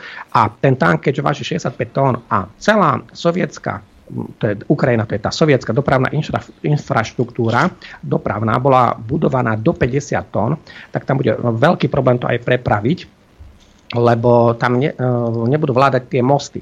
A Abrams je dosť taký ťažký nemotorný tank, ktorý e, ak sa stretne s nejakou prekážkou, tam stačí, že bude 8 metrov široký nejaký kanál vodný, zavlažovací a 2 metre hlboký, tak Abrams skončil. On jednoducho takúto vodnú prekážku... Uh, no, ja čo, som z amerických, ja čo som z amerických zdrojov uh, počul, tak uh, tam majú problémy uh, pri týchto tankoch aj s tým motorom. To je jedna vec. A druhá vec je ale tá, že uh, a vzhľadom k tomu, že Američania tam majú nejakú výzbroj nejaké veci, ktoré proste nechcú svetu sa podeliť so svetom, aby svet sa to dozvedel, tak oni tvrdia, že musíme aj tak vyrobiť nové, ktoré nemajú tú špičkovú techniku. Takže keby im aj chceli dodať, tak možno, že za rok a pol, za dva. Hej, tam je ten no, problém. Um, takto. Najprv um, k tým, vrátim sa ešte k tým tankom Abrams. Ono, ja ich volám troška tak, že kancelárske tanky. Američania s týmito tankami nikdy zatiaľ nebojovali v takýchto prírodných podmienkach, ako sa nachádzajú na tom ukrajinskom fronte. To je veľmi podstatná skutočnosť. Hm. Čiže oni to napríklad nemajú otestované ani na ten terén a nemajú to otestované ani na tie klimatické podmienky. Pretože napríklad podmienky v Afganistane, v Iraku, v Sýrii a v nejakých iných štátoch sú diametrálne odlišné od prírodných, klimatických a terénnych podmienok na Ukrajine. To je veľký rozdiel. A na Ukrajine teraz tiež nemrzne, tiež je tam napríklad tohto 22. marca sú tam také, povedal, vyššie teploty a to práve týmto vozidlám nevyhovuje. A ešte napríklad spôsob prepravy tej ukrajinskej techniky. Ukrajinská technika je v drvivej väčšine prepravovaná na kolesových podvozkoch. A napríklad Ruská federácia tieto ťažké zariadenia má hu- gúsenice, čiže húsenie, oni majú tie pásové e, traktory, čiže teda pásové tanky. Takže to má veľký vplyv e, na tie prírodné terénne podmienky. A teraz my sa vráťme o mesiac dozadu, 20. februára bol v Kieve, ak sa pamätáte, pán Biden, americký prezident Joe Biden. No a zase mm, ako vy ste počuli, že by nejako im prislúbil nejaké bojové stíhačky, alebo že by im teda povedali, tak vtedy a vtedy dostanete toľko a toľko Abramsov. Toto sú už výhovorky 13 mesiacov, máme 13. mesiac vojny, dnes máme 392. deň vojny, o chvíľku máme 400 dní a uh, koľko tam dodali napríklad Američania stíhačiek, koľko tam dodali, ale Američania, nie Európska únia, nie Európske NATO, ale Američania, koľko tam dodali tých Abramsov, nič, nič. No a um, Američania sa napríklad striktne vyhýbajú ísť do takého konfliktu ako uh, s tou, atomovou, federa- s tou atomovou veľmocou, ako je Ruská federácia, aby oni to chcú, pekne majú tú stratégiu, že my tam naženieme cez tú deviatku, cez to tzv. trojmorie, od Estonska, Lotiska, Litvu, Polsko, Česko, Slovensko, Rumunsko, Bulharsko a títo nech, teda ako budú tam ďalej bojovať, budú ďalej chudobnieť. Oni nás ekonomicky zrujnujú, lebo výsledkom tejto vojny bude to, že Európska únia ekonomicky upadne akože tu nastane deindustrializácia, odpriemyselnenie Európskej únie, pretože Európska únia nebude konkurencieschopná, ak bude 4 krát drahšie kupovať um, energie zo sveta, ako sa tie energie predávajú napríklad v USA, alebo v Číne, alebo v Indii. To nie je možné. Ako tam tá výroba bude mať obrovské problémy. Tam prvá konkurenčná výhoda zanikne, ak my ako v Európskej únii budeme mať 4 krát drahšie suroviny, ako má napríklad Čína, tak sme skončili. Ekonomicky to bude pre nás katastrofálna situácia. Navyše, e, ak ešte vydávame hlúposti nielen na tie drahé sedačky, ale my ideme ešte vyrábať akože tie projektily delostrelecké pre Ukrajinu, ktorá je na kolenách. Ona už je fakt na kolenách a už ju tam len držia tie dodávky zbraní zo západu a do, dodávky tej finančnej pomoci. Už Ukrajina skončila. Ona ako subjekt, ako subjekt nielen medzinárodného práva z hľadiska ekonomiky, z hľadiska vojenstva, tak ona už je len držaná ozaj pri zemi. Toto by si mali uvedomiť aj tí politici, že kde my ideme na čo vykladať, vynakladať tie akože miliardy eur. Tie tanky sú napríklad zaujímavé ešte v ďalšej veci. Celkovo to európske NATO plus USA a Kanada, tak oni povedali, že tento rok by boli schopní dodať maximálne 370 tankov.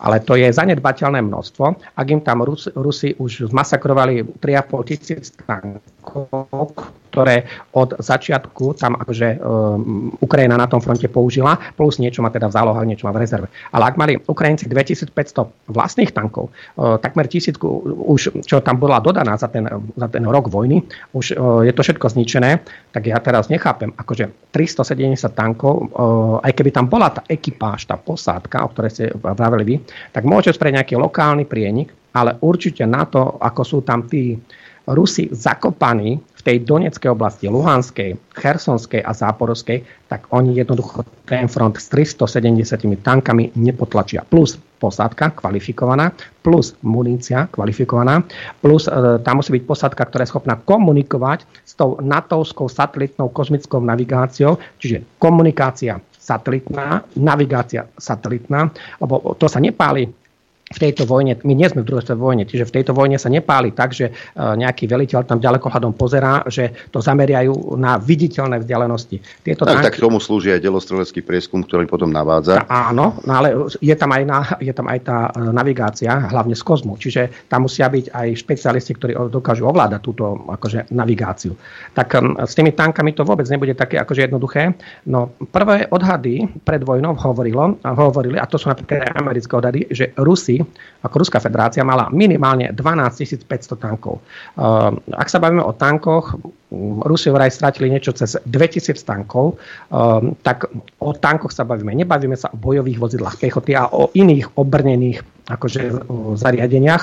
Ehm, tých bolo zničených aj na strane Ruskej federácie ďalšie tisíce. Ale ak sa bavíme znova o tankoch, ak ich Rusi mali 12 000 pred vojnou a menej ako 3000 majú zničené, a ten uh, ruský závod na výrobu tankov v Nižnom Tagile, ten Ural Vagon závod, údajne vyrába uh, tisíc tankov ročne. Akože je to svetový výrobca tankov, najväčší výrobca na svete. Mm, je to ďaleko v tyle, však Ural, a ten, to je za Sverdlovskom, to je západná Sibir, Nižný Tagil.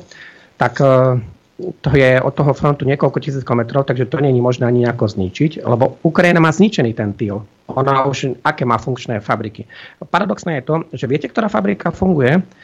Funguje fabrika, ktorú vlastne indickí miliardári, e, je to tam medzi Záporožím a Krivým rogom, a tam je podľa mňa nejaká dohoda, že tí Rusi to akože nebombardujú, lebo no, to není akože ukrajinské vlastníctvo.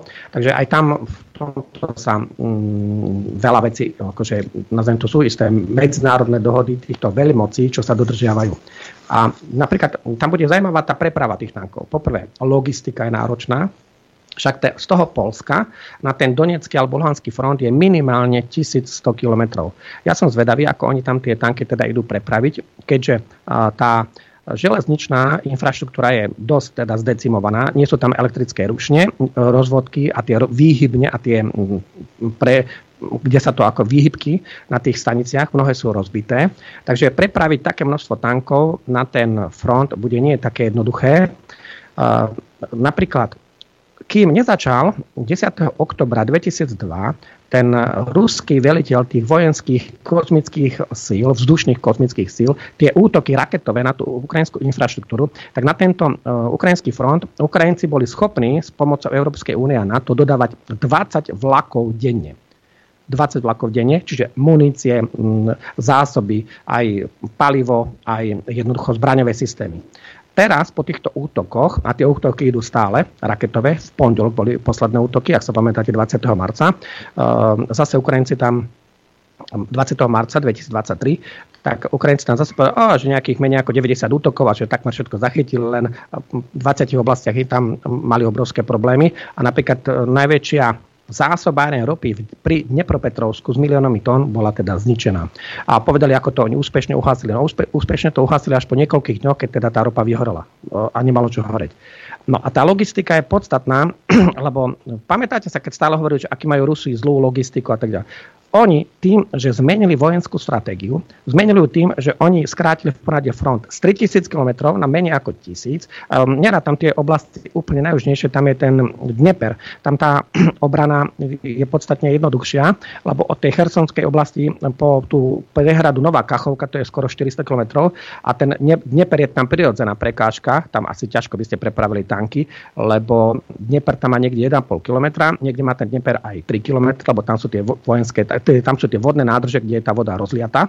Takže tam asi to ťažko budú prepravovať cez ten temper. To by som teda rád videl, že ako by to cez takúto rieku akože prepravovali, len pre, tak, aby si to ľudia vedeli predstaviť. Ak e, Dunaj má niečo cez 400 metrov v Bratislave, tak ten Dneper je 3 x 4 krát širší a vodnatejší ako je Dunaj v Bratislave. Čiže ten, Duna, ten Dnieper v tej chersonskej oblasti tvorí prírodzenú prekážku je to taká istá, povedali som, demilitarizovaná línia. je to taký obranný týl tej Ruskej federácie, lebo Rusi sa tam teda stiahli stade. No a keď nám ostáva tých zvyšných 600-700 km toho frontu, tak tam je ďalší problém. Mnohé tie mosty e, Rusi začínajú bombardovať cez ten Dnieper. A ináč nie je také jednoduché tie mosty cez ten Dnieper zbombardovať. E, pamätáte sa, že 2,5 mesiaca Američania Himarsami e, bombardovali ten Antonovský most, ktorý bol v Chersonskej oblasti ponad rieku Dnieper. Tiež taký pol kilometrový most. Tak e, vypálili na viac ako 150 striel Himarsov a ten most stále stál a keď e, narobil diery ako ementál do síru, akože také, ako v síre také diery tam boli, Rusi tam nahádzali kariérou hože, zalieli to betónom a ďalej sa akože pokračovalo ďalej. A ten most padol až vtedy, keď sa Rusi stiahli a Rusi e, výbušninami, akože dali tam také množstvo výbušnín, že niekoľko pilotov na tomto moste teda akože zničili. Takže tá preprava bude ešte veľmi zaujímavá, bude dlho trvať, aj vojna bude dlho trvať, tam pokiaľ nenastane nejaký vojenský prevrat v Kieve, alebo nenastane nejaká iná situácia, tak vojna bude dlhá. Lebo, a takto, tá Ukrajina, aj keď sa počase vzdá, alebo jednoducho bude donútená k nejakým mierovým rokovaniam, tak tie boje na tej západnej Ukrajine, hlavne teda v tej Galičine, to znamená ten Lúck, e, Lvov, rovno Chmelnický a dole až po Ivano Frankovs, respektíve častočne po Vinicu, tak to je tá najzápadne, e, Zakarpatie vyraďujem a bude priestor, vieme vysvetliť, to je tá Karpatská rúzo, ktorú majú záujem Maďari, tak táto oblasť, tak tá, tá vojna tam možno bude trvať ešte 10 rokov. Tam bude partizánska gerilová vojna, banderovci budú terorizovať e, teroristickými útokmi a banderovci tam budú ďalej akože robiť tie nájazdy na to obyvateľstvo, ako robiť, dajme tomu, na tej východnej Ukrajine. E, však historicky sa musíme poučiť. E, kedy padla banderovská militaristická vojenská moc e, v Sovietskom zväze? E, až na začiatku januára 1956. Takže ak si myslíme po vojne, hej, 1956, takže banderovci v Sovietskom zväze neboli porazení v máji 45. Oni tam ešte, už Stalin bol 3 roky mŕtvý, bol Chruščov a až v tom, 4, v tom 56. roku, teda viac ako 10 rokov po vojne, banderovci padli. Takže ak si niekto myslí, že tá vojna sa rýchlo skončí, alebo že keď padne ten Kiev, alebo sa vzdá ten Kiev, že by sa to akože tam usporiadalo, tak ja osobne neverím. Tam je príliš veľa zbraní, príliš veľa militarizovaných ľudí a ja by som tú vojenskú, mocenskú zložku banderovcov nepodceňoval. Ako ich je tam ešte stále veľa, oni to majú dobre zorganizované, že týchto obyčajných ľudí nahnali na tie prvé línie, na ten, na ten front, kde tam sú 100 tisíce obetí, mŕtvych zranených a oni hm, sú v tých riadiacich veliteľských štruktúrach. Občas sa dozviete, že nejaký nacista tam zomrel alebo nacistka zomrela. Potom sa dozviete, že tá istá Tajra nacistka bola odmenená v Bielom dome um, plaketou prezidenta. Hej, to je tá, ktorá teda sa schovávala v Azovstale a potom bola vymenená za toho um, ukrajinsko-ruského oligarchu Medvedčuka. To bol ten špinavý obchod, ak sa pamätáte. No a bude to ešte táto vojna akože zaujímavá. A, a takto túto vojnu určite nerozhodnú tanky. Ak si niekto myslí, že túto vojnu rozhodnú tanky, tak je na omyle. My nie sme v druhej svetovej vojne. Túto vojnu rozhodnú raketové systémy a nadbytok, čiže dostatok a preváha munície do týchto raketových systémov. Tanky e, hrajú, povedal by som, druhotnú úlohu. Tu boh vojny artiléria, dialostrelectvo, tá má podstatnú úlohu, lebo tam e, tam Rusi majú 10 tisíce týchto diel. Akože, uh, ak sa tu bavíme, že Európa ide dodať nejaký horko ťažko do, počas roka 370 tankov a tam je ešte obrovský tankový guláš. Akože tie tanky uh, si rozdielme. Je ich minimálne 5 druhov. Vy ste spomínali Abramsy, uh, Briti majú Challenger 2, potom v Európskej únii, teda v tom NATO EU, tam je e, Leopard 1, Leopard 2, e, Poliaci majú Tovardy, e, plus ešte sú nejaké také francúzske a iné akože tanky. No, ak niekto rozumie logistike a vôbec opravárenskému servisu tankov, tak pochopí, že tan- tento tankový guláš nemôže Ukrajine akože pomôcť k víťazstvu. Poprvé, nemáte dostatok tej školenej akože ekipáže, tej posádky kvalifikovanej, ktorá je schopná e, a vycvičená na boj, boj v tankoch, moderných tankoch. Po druhé, nemáte na to dostatok, akože povedal by som, opravárenského servisu. Pretože napríklad ten uh, Leopard 1, však to je stará T-62, asi na takej úrovni, je slabo pancierovaný a ten tank um, Tomo, to je veľmi slabé. A na čo sa používa tank? Však tank sa uh, hlavne používa na to, aby bol um, maximálne podporil tú pechotu. No a musí on samozrejme komunikovať s tou kozmickou rozviedkou, aby teda vedel, že čo sa pred ním akože deje. No a e, oproti tomu, koľko tam majú Rusi napríklad dronov a raketového vojska, tak 300 tankov, akože front na Ukrajine, akože nezmení. Môže byť nejaký lokálny prie, prienik, prielom, čo môže byť krátkodobé a hlavne preto, aby to mediálne nafúkli, či už Ukrajinci alebo Američania, alebo v tom sú oni dobrí. Akože e, Američania a Ukrajinci sú oveľa lepší ako Rusi vo tom, ako mediálne prezentujú tú vojnu. Tam by som povedal, že Američania a Ukrajinci vyhrávajú 9 ku 1 a pokiaľ nepozrete len nejaké ruské zdroje a pokiaľ pozeráte iba západné zdroje, tak e, Ukrajinci stále výťazia v tej vojne. Však veď od rána do večera tí Ukrajinci výťazia dokonca sú tam také prehlásenia niektorých prezidentov, no aj vieme ktorých, ktorí hovoria, že Ukrajina musí vyhrať, Ukrajina vyhrá. To ako z vojenského pohľadu nezmysly. Ako tam už, e, veď sme si to povedali minule, Ukrajina prehrala z dôvodu strategického opotrebovania, to je konečná. Ukrajina nemá dostatok živej sily obyčajnej, to sú znamená tí, čo, ktorí idú do pechoty, nemá dostatok živej síly kvalifikovanej na ovládanie týchto moderných zbraňových systémov. Ukrajina prehrala preto, lebo Západ ju zradil. Západ nebol schopný dodať v krátkom čase také množstvo zbraní, munícií a zbraňových systémov na ukrajinský front, aby oni boli schopní poraziť Ruskú federáciu.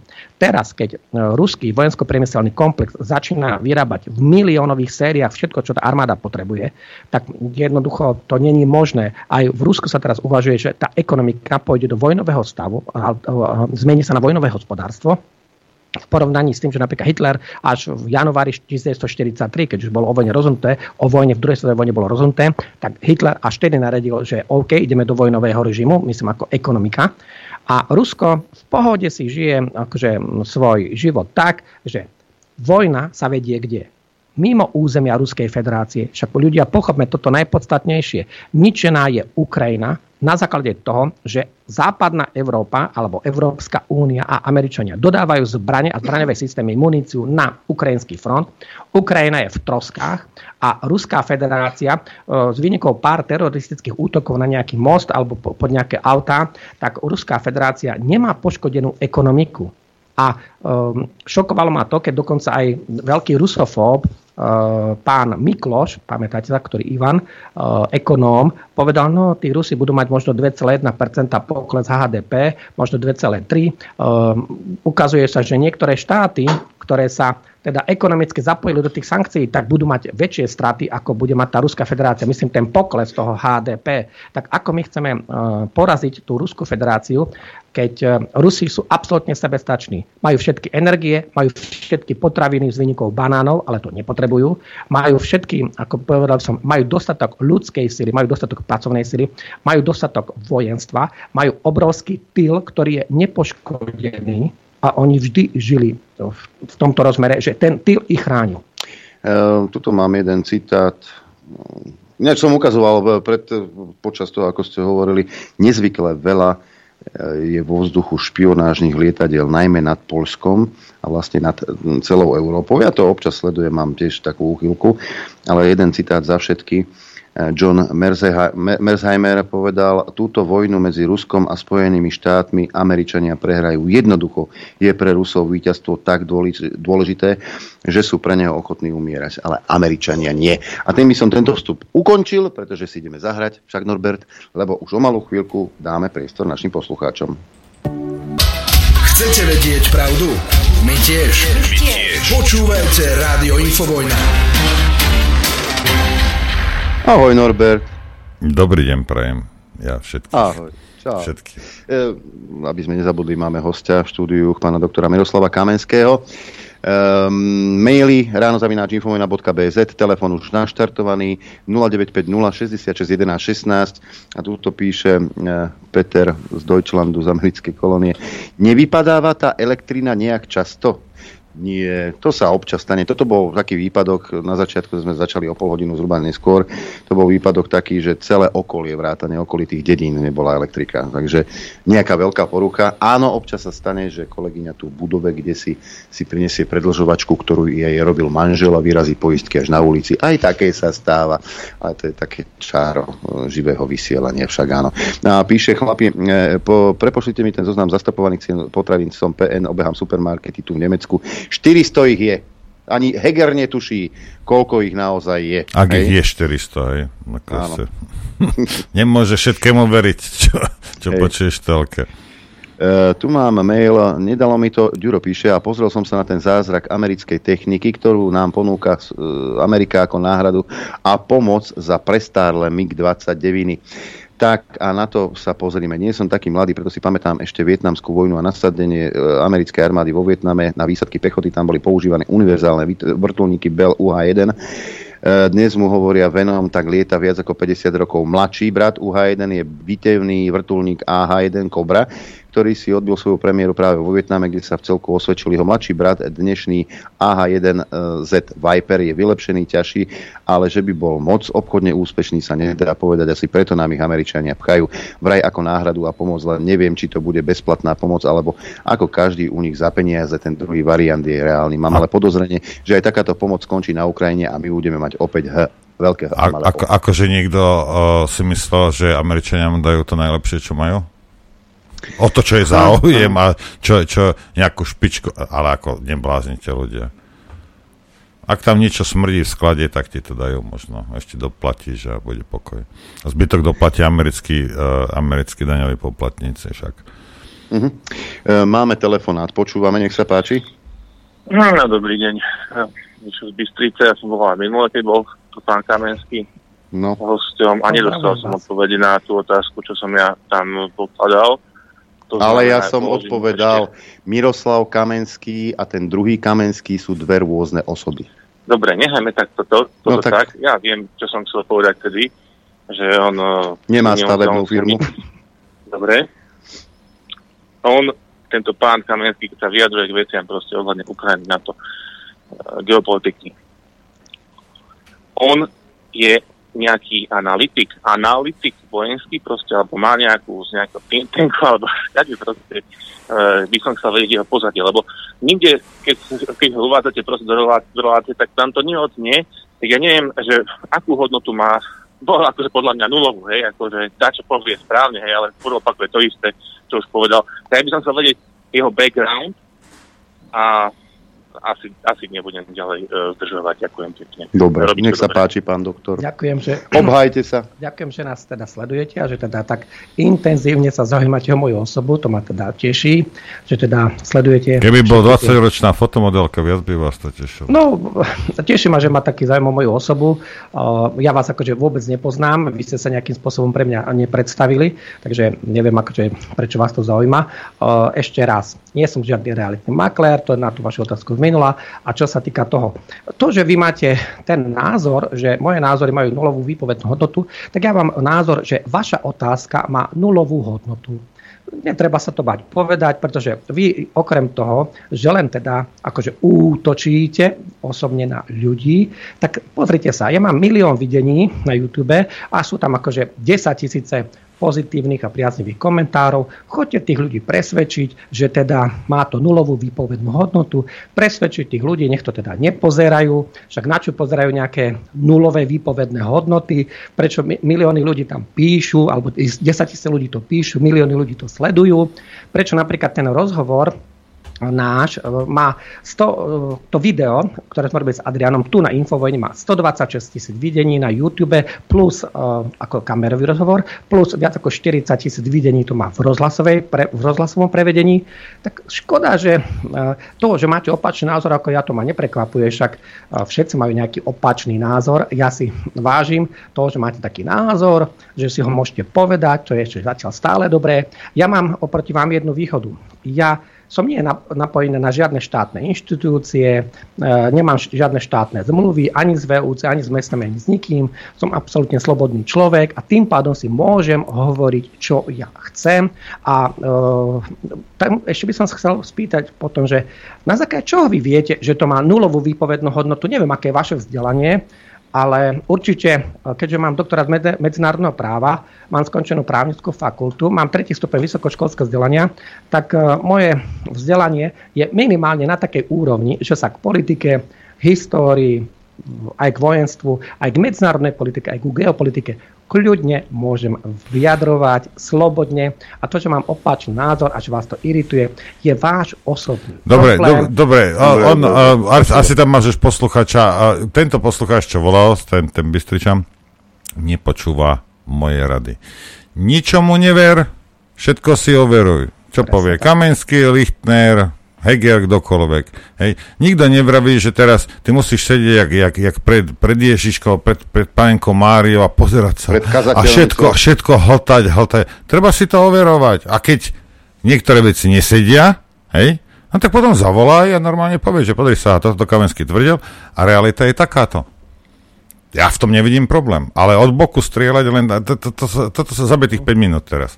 Musím vás, Norko, doplniť jednu vec. Ak niekto začne mi citovať zdroje, či už YouTube, Google alebo Facebook a potom povie, ale tam to nie, lebo to je cenzurované alebo a tak ďalej, tak to ešte neznamená, že on má pravdu. Uh, to ešte neznamená práve preto, aby to bola pries... Aby Ale počkajte, aspoň byť nejakú snahu vyvinul, rozumiete? Aspoň nejakú má- snahu, nie len strieľať od boku. Ja, A ja to on má o osobný útok, ale Hej. ja sa teším, že... Dobre, dobre, Nie, to je v zastavím poriadku, vás, daj- páni, daj, na Adrian, poslucháča, lebo e, toto zbytočne sa tu točíme do kolečka, lebo po, re, potom na záver povieš, že, a, že dobre to robíte chlapci. A ty vieš, kto som ja? Aké mám vzdelanie? A napriek tomu tú, tú robotu si vážiš? Ja som elektrikár. A ja len ponúkam svoj pohľad na svet, ako je Rastio z Francúzska. No, poď.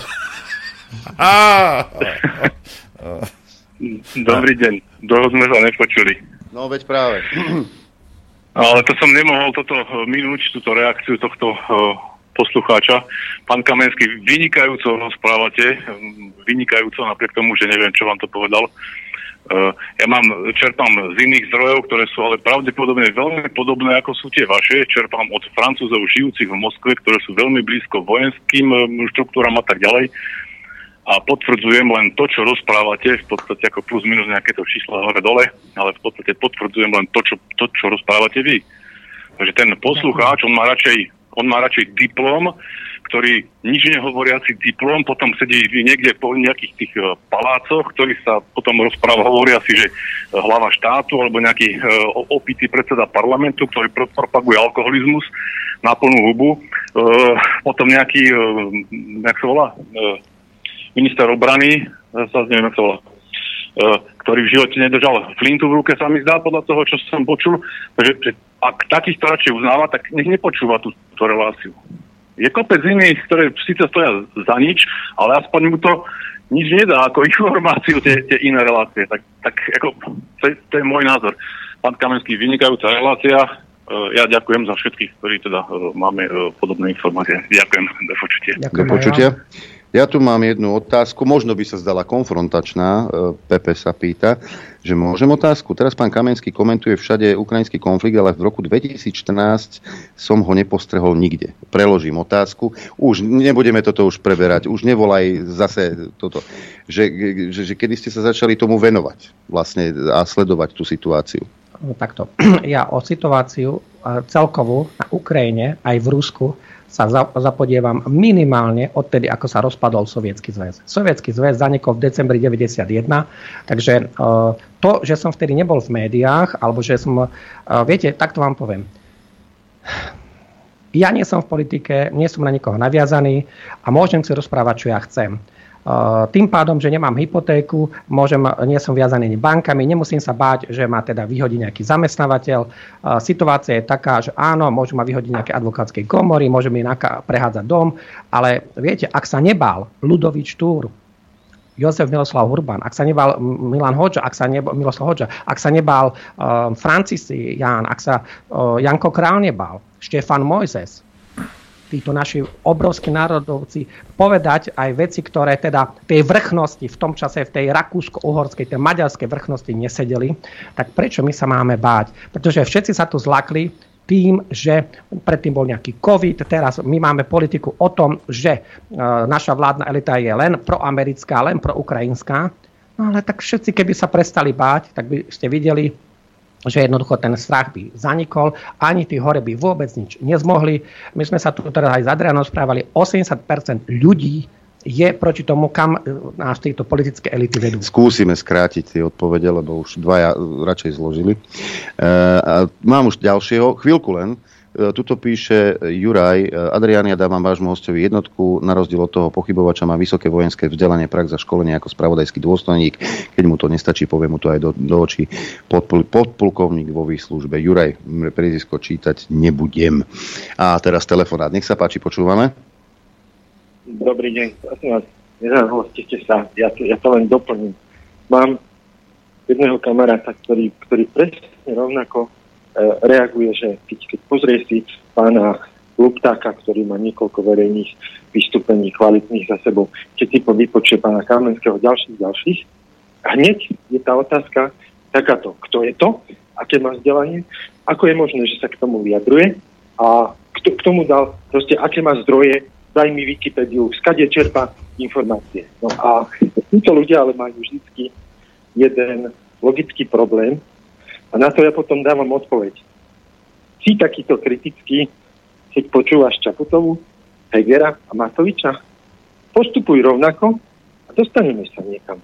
Toto, toto sú len proste pokusy o diskreditáciu vyjadrení tých ľudí. Presne to je tak. môj názor, len toľko som chcel. Ďakujem. Ďakujeme za názor. Ale každý by bol spokojný, keby, keby na, na Jojke zahlásili, že, že doktor Kamenský je odborník.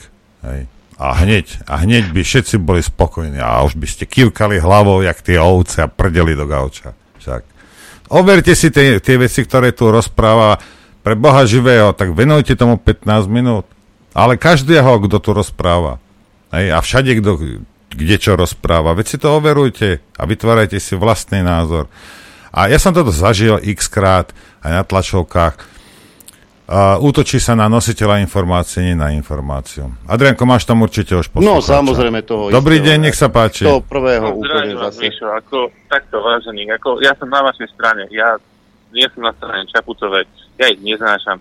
Mne ku mne chodia policajti proste, že mám zavesené zetko na balkóne, hej, a chodí, šikanujú ma proste, ako v tomto ja mám taký istý názor ako pán Kamenský. Skutočne aj tí poslucháči, aby neboli proste zmetení, že ja proste, že ja som na strane nejakej bratislavskej kaviarne. Absolútne nie. Ale ja zautočili ste, prepáčte, predtým ste na mňa Pane, zautočili. na Na, zautočili ste, že som nejaký realitný makler, ste to povedali minule, že ja dneska ceny nehnuteľnosti. A mali ste chybnú informáciu. Skade ste mali takúto nezmyselnú informáciu? To si treba vyjasniť. Vy ste zaučili, je- zautočili absolútne nepravdivou informáciou a tým pádom aj tá vaša otázka mala nulovú výpovednú hodnotu. A môžete Ja len pokračovať. reagovať na tú odpoveď, čo ste mi, uh, po, po, uh, čo ste mi dali No. dneska. Absolútne nevypovedná. To všetci proste ostatní poslucháči, ktorí nedovali, uh, zistili, že vlastne neodpovedali na tú otázku. A ako nejdem to už ďalej riešiť, ale... Povedal som, aké eh, mám vzdelanie, čo ešte potrebujete vedieť zdroje, však zdroje ja som sa na to 1500. nepýtal. Ja som sa na to nepýtal, ja som sa pýtal, že z akého hľadiska proste uh, ste vhodným uh, človekom ako, neviem, in, ako Drgonec proste, alebo niekto iný proste, Ale ktorý... pochopte, ja nemôžem za to, vzdelanie. že po, dám rozhovor na Infovojne a pozrie si to video 200 tisíc ľudí dokopy, vrátane a rozhlasu. a Ja za to a nemôžem. Čo mňa do toho?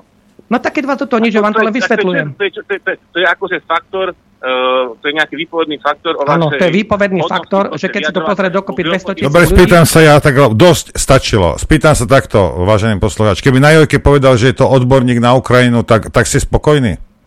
Ja sa pýtam. Uh, Či, ste, by- či by ste boli spokojní, lebo tam sa nemôžete s nikým dohadovať. Tam dostanete jednou cestou informáciu a musíte s ňou žiť. Boli by ste, v- boli by ste v pohode? Rozumiete? Ale veď, pozrite sa, či rozpráva z cesty, alebo nerozpráva z cesty, je v tom, že si to overíte, tie informácie. A tým to skončilo. Lebo je veľmi veľa ľudí, ktorí majú vzdelanie, majú aj prácu takú, sú za to platení a klamú. Hej? A majú všetky, všetky kredity majú na to, aby mohli niečo komentovať. A napriek tomu stále klamú. Tak treba si overiť, či klame tento človek, alebo nie. A nie toto ťahať. Pekný deň prajem, Dobre, Adrianko. to tak, ďakujem za odpoveď. Uh, a Adrianko, ja A ďakujem, že ma sledujete, teším hej. sa. Nejde, nejde z takto šlak trafiť. Veď to je jedno.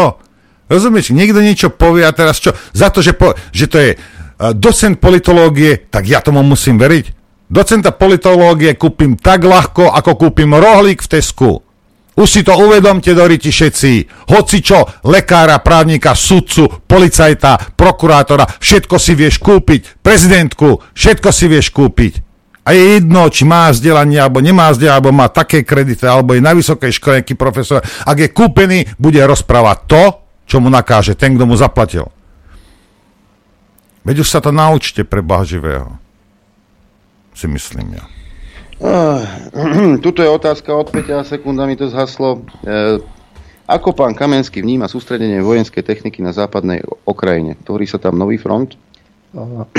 Bavíme sa o západnej Ukrajine, áno? No. Uh, A teraz bavíme sa už na tej strane, že čo prechádza územia Polska na západnú Ukrajinu.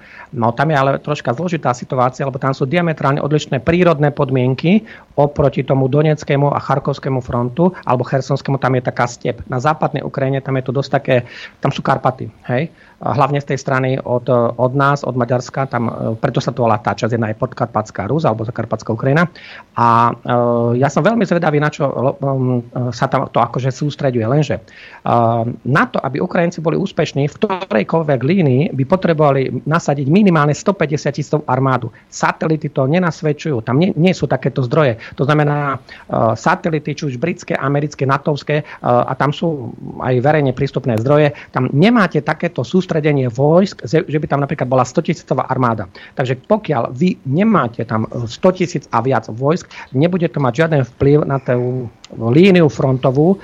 Bude tam ale zaujímavá jedna vec, že či náhodou nedovojde k nejakému, povedal by som, sústredeniu, nazvem to, mierových asistenčných vojsk na tej západnej Ukrajine, aby teda e, Poliaci si tam presadili nejaké svoje historicko-geopolitické záujmy a to by mohlo byť veľmi zaujímavé, lebo potom nezabudnime, že Rusi majú z tej strany severnej, teda od toho Bieloruska, na tú západnú Ukrajinu 15 až 20 tisíc ľudí a to ešte môže byť veľmi zaujímavé, že čo sa tam všetko môže stať. Takže mm, to, ktorým smerom by nejaké tie vojska boli poslané, to ešte vôbec nie je isté a hlavne na aký účel sú tam. A to bola asi posledná odpoveď pána doktora Kamenského, ktorý bol hosťom štúdiu Juch. Už som nedvihol ten posledný telefonát, lebo už mm, ten priestor časový nebol. Pán doktor, ďakujeme, že Ďakujem. ste si našli čas a prišli do štúdia Juch. Pekný deň. Ďakujem. Ďakujeme. No, no. Tak sa ešte raz ospravedlňujem za tú elektriku ráno. Nemohol som za to. Vypadlo to v celom okolí, ale našťastie 9.17, 9.18, či ako bolo, e, sa to naštartovalo a mm, spojaznili sme to a to dopoludne bolo odvysielané. Ja vám ďakujem za pozornosť, ďakujem vám za podporu. Počuť a vidieť sa budeme opäť zajtra krátko po 9. Majte pekný deň. Ďakujeme, takisto ďakujem poslucháčom, divákom za podporu, ktorú nám prejavujete a prosím vás, overujte si informácie všetky. Všetky, hej alebo inak uh, to sa budeme iba dohadovať a, a nič, nič uh, normálne uh, to nevytvoríme. Ďakujem vám za pozornosť a prejem vám šťastnú, veselú, dobrú noc. Len vďaka vašim príspevkom sme nezávislí. Nezávislí. Rádio Infovojna.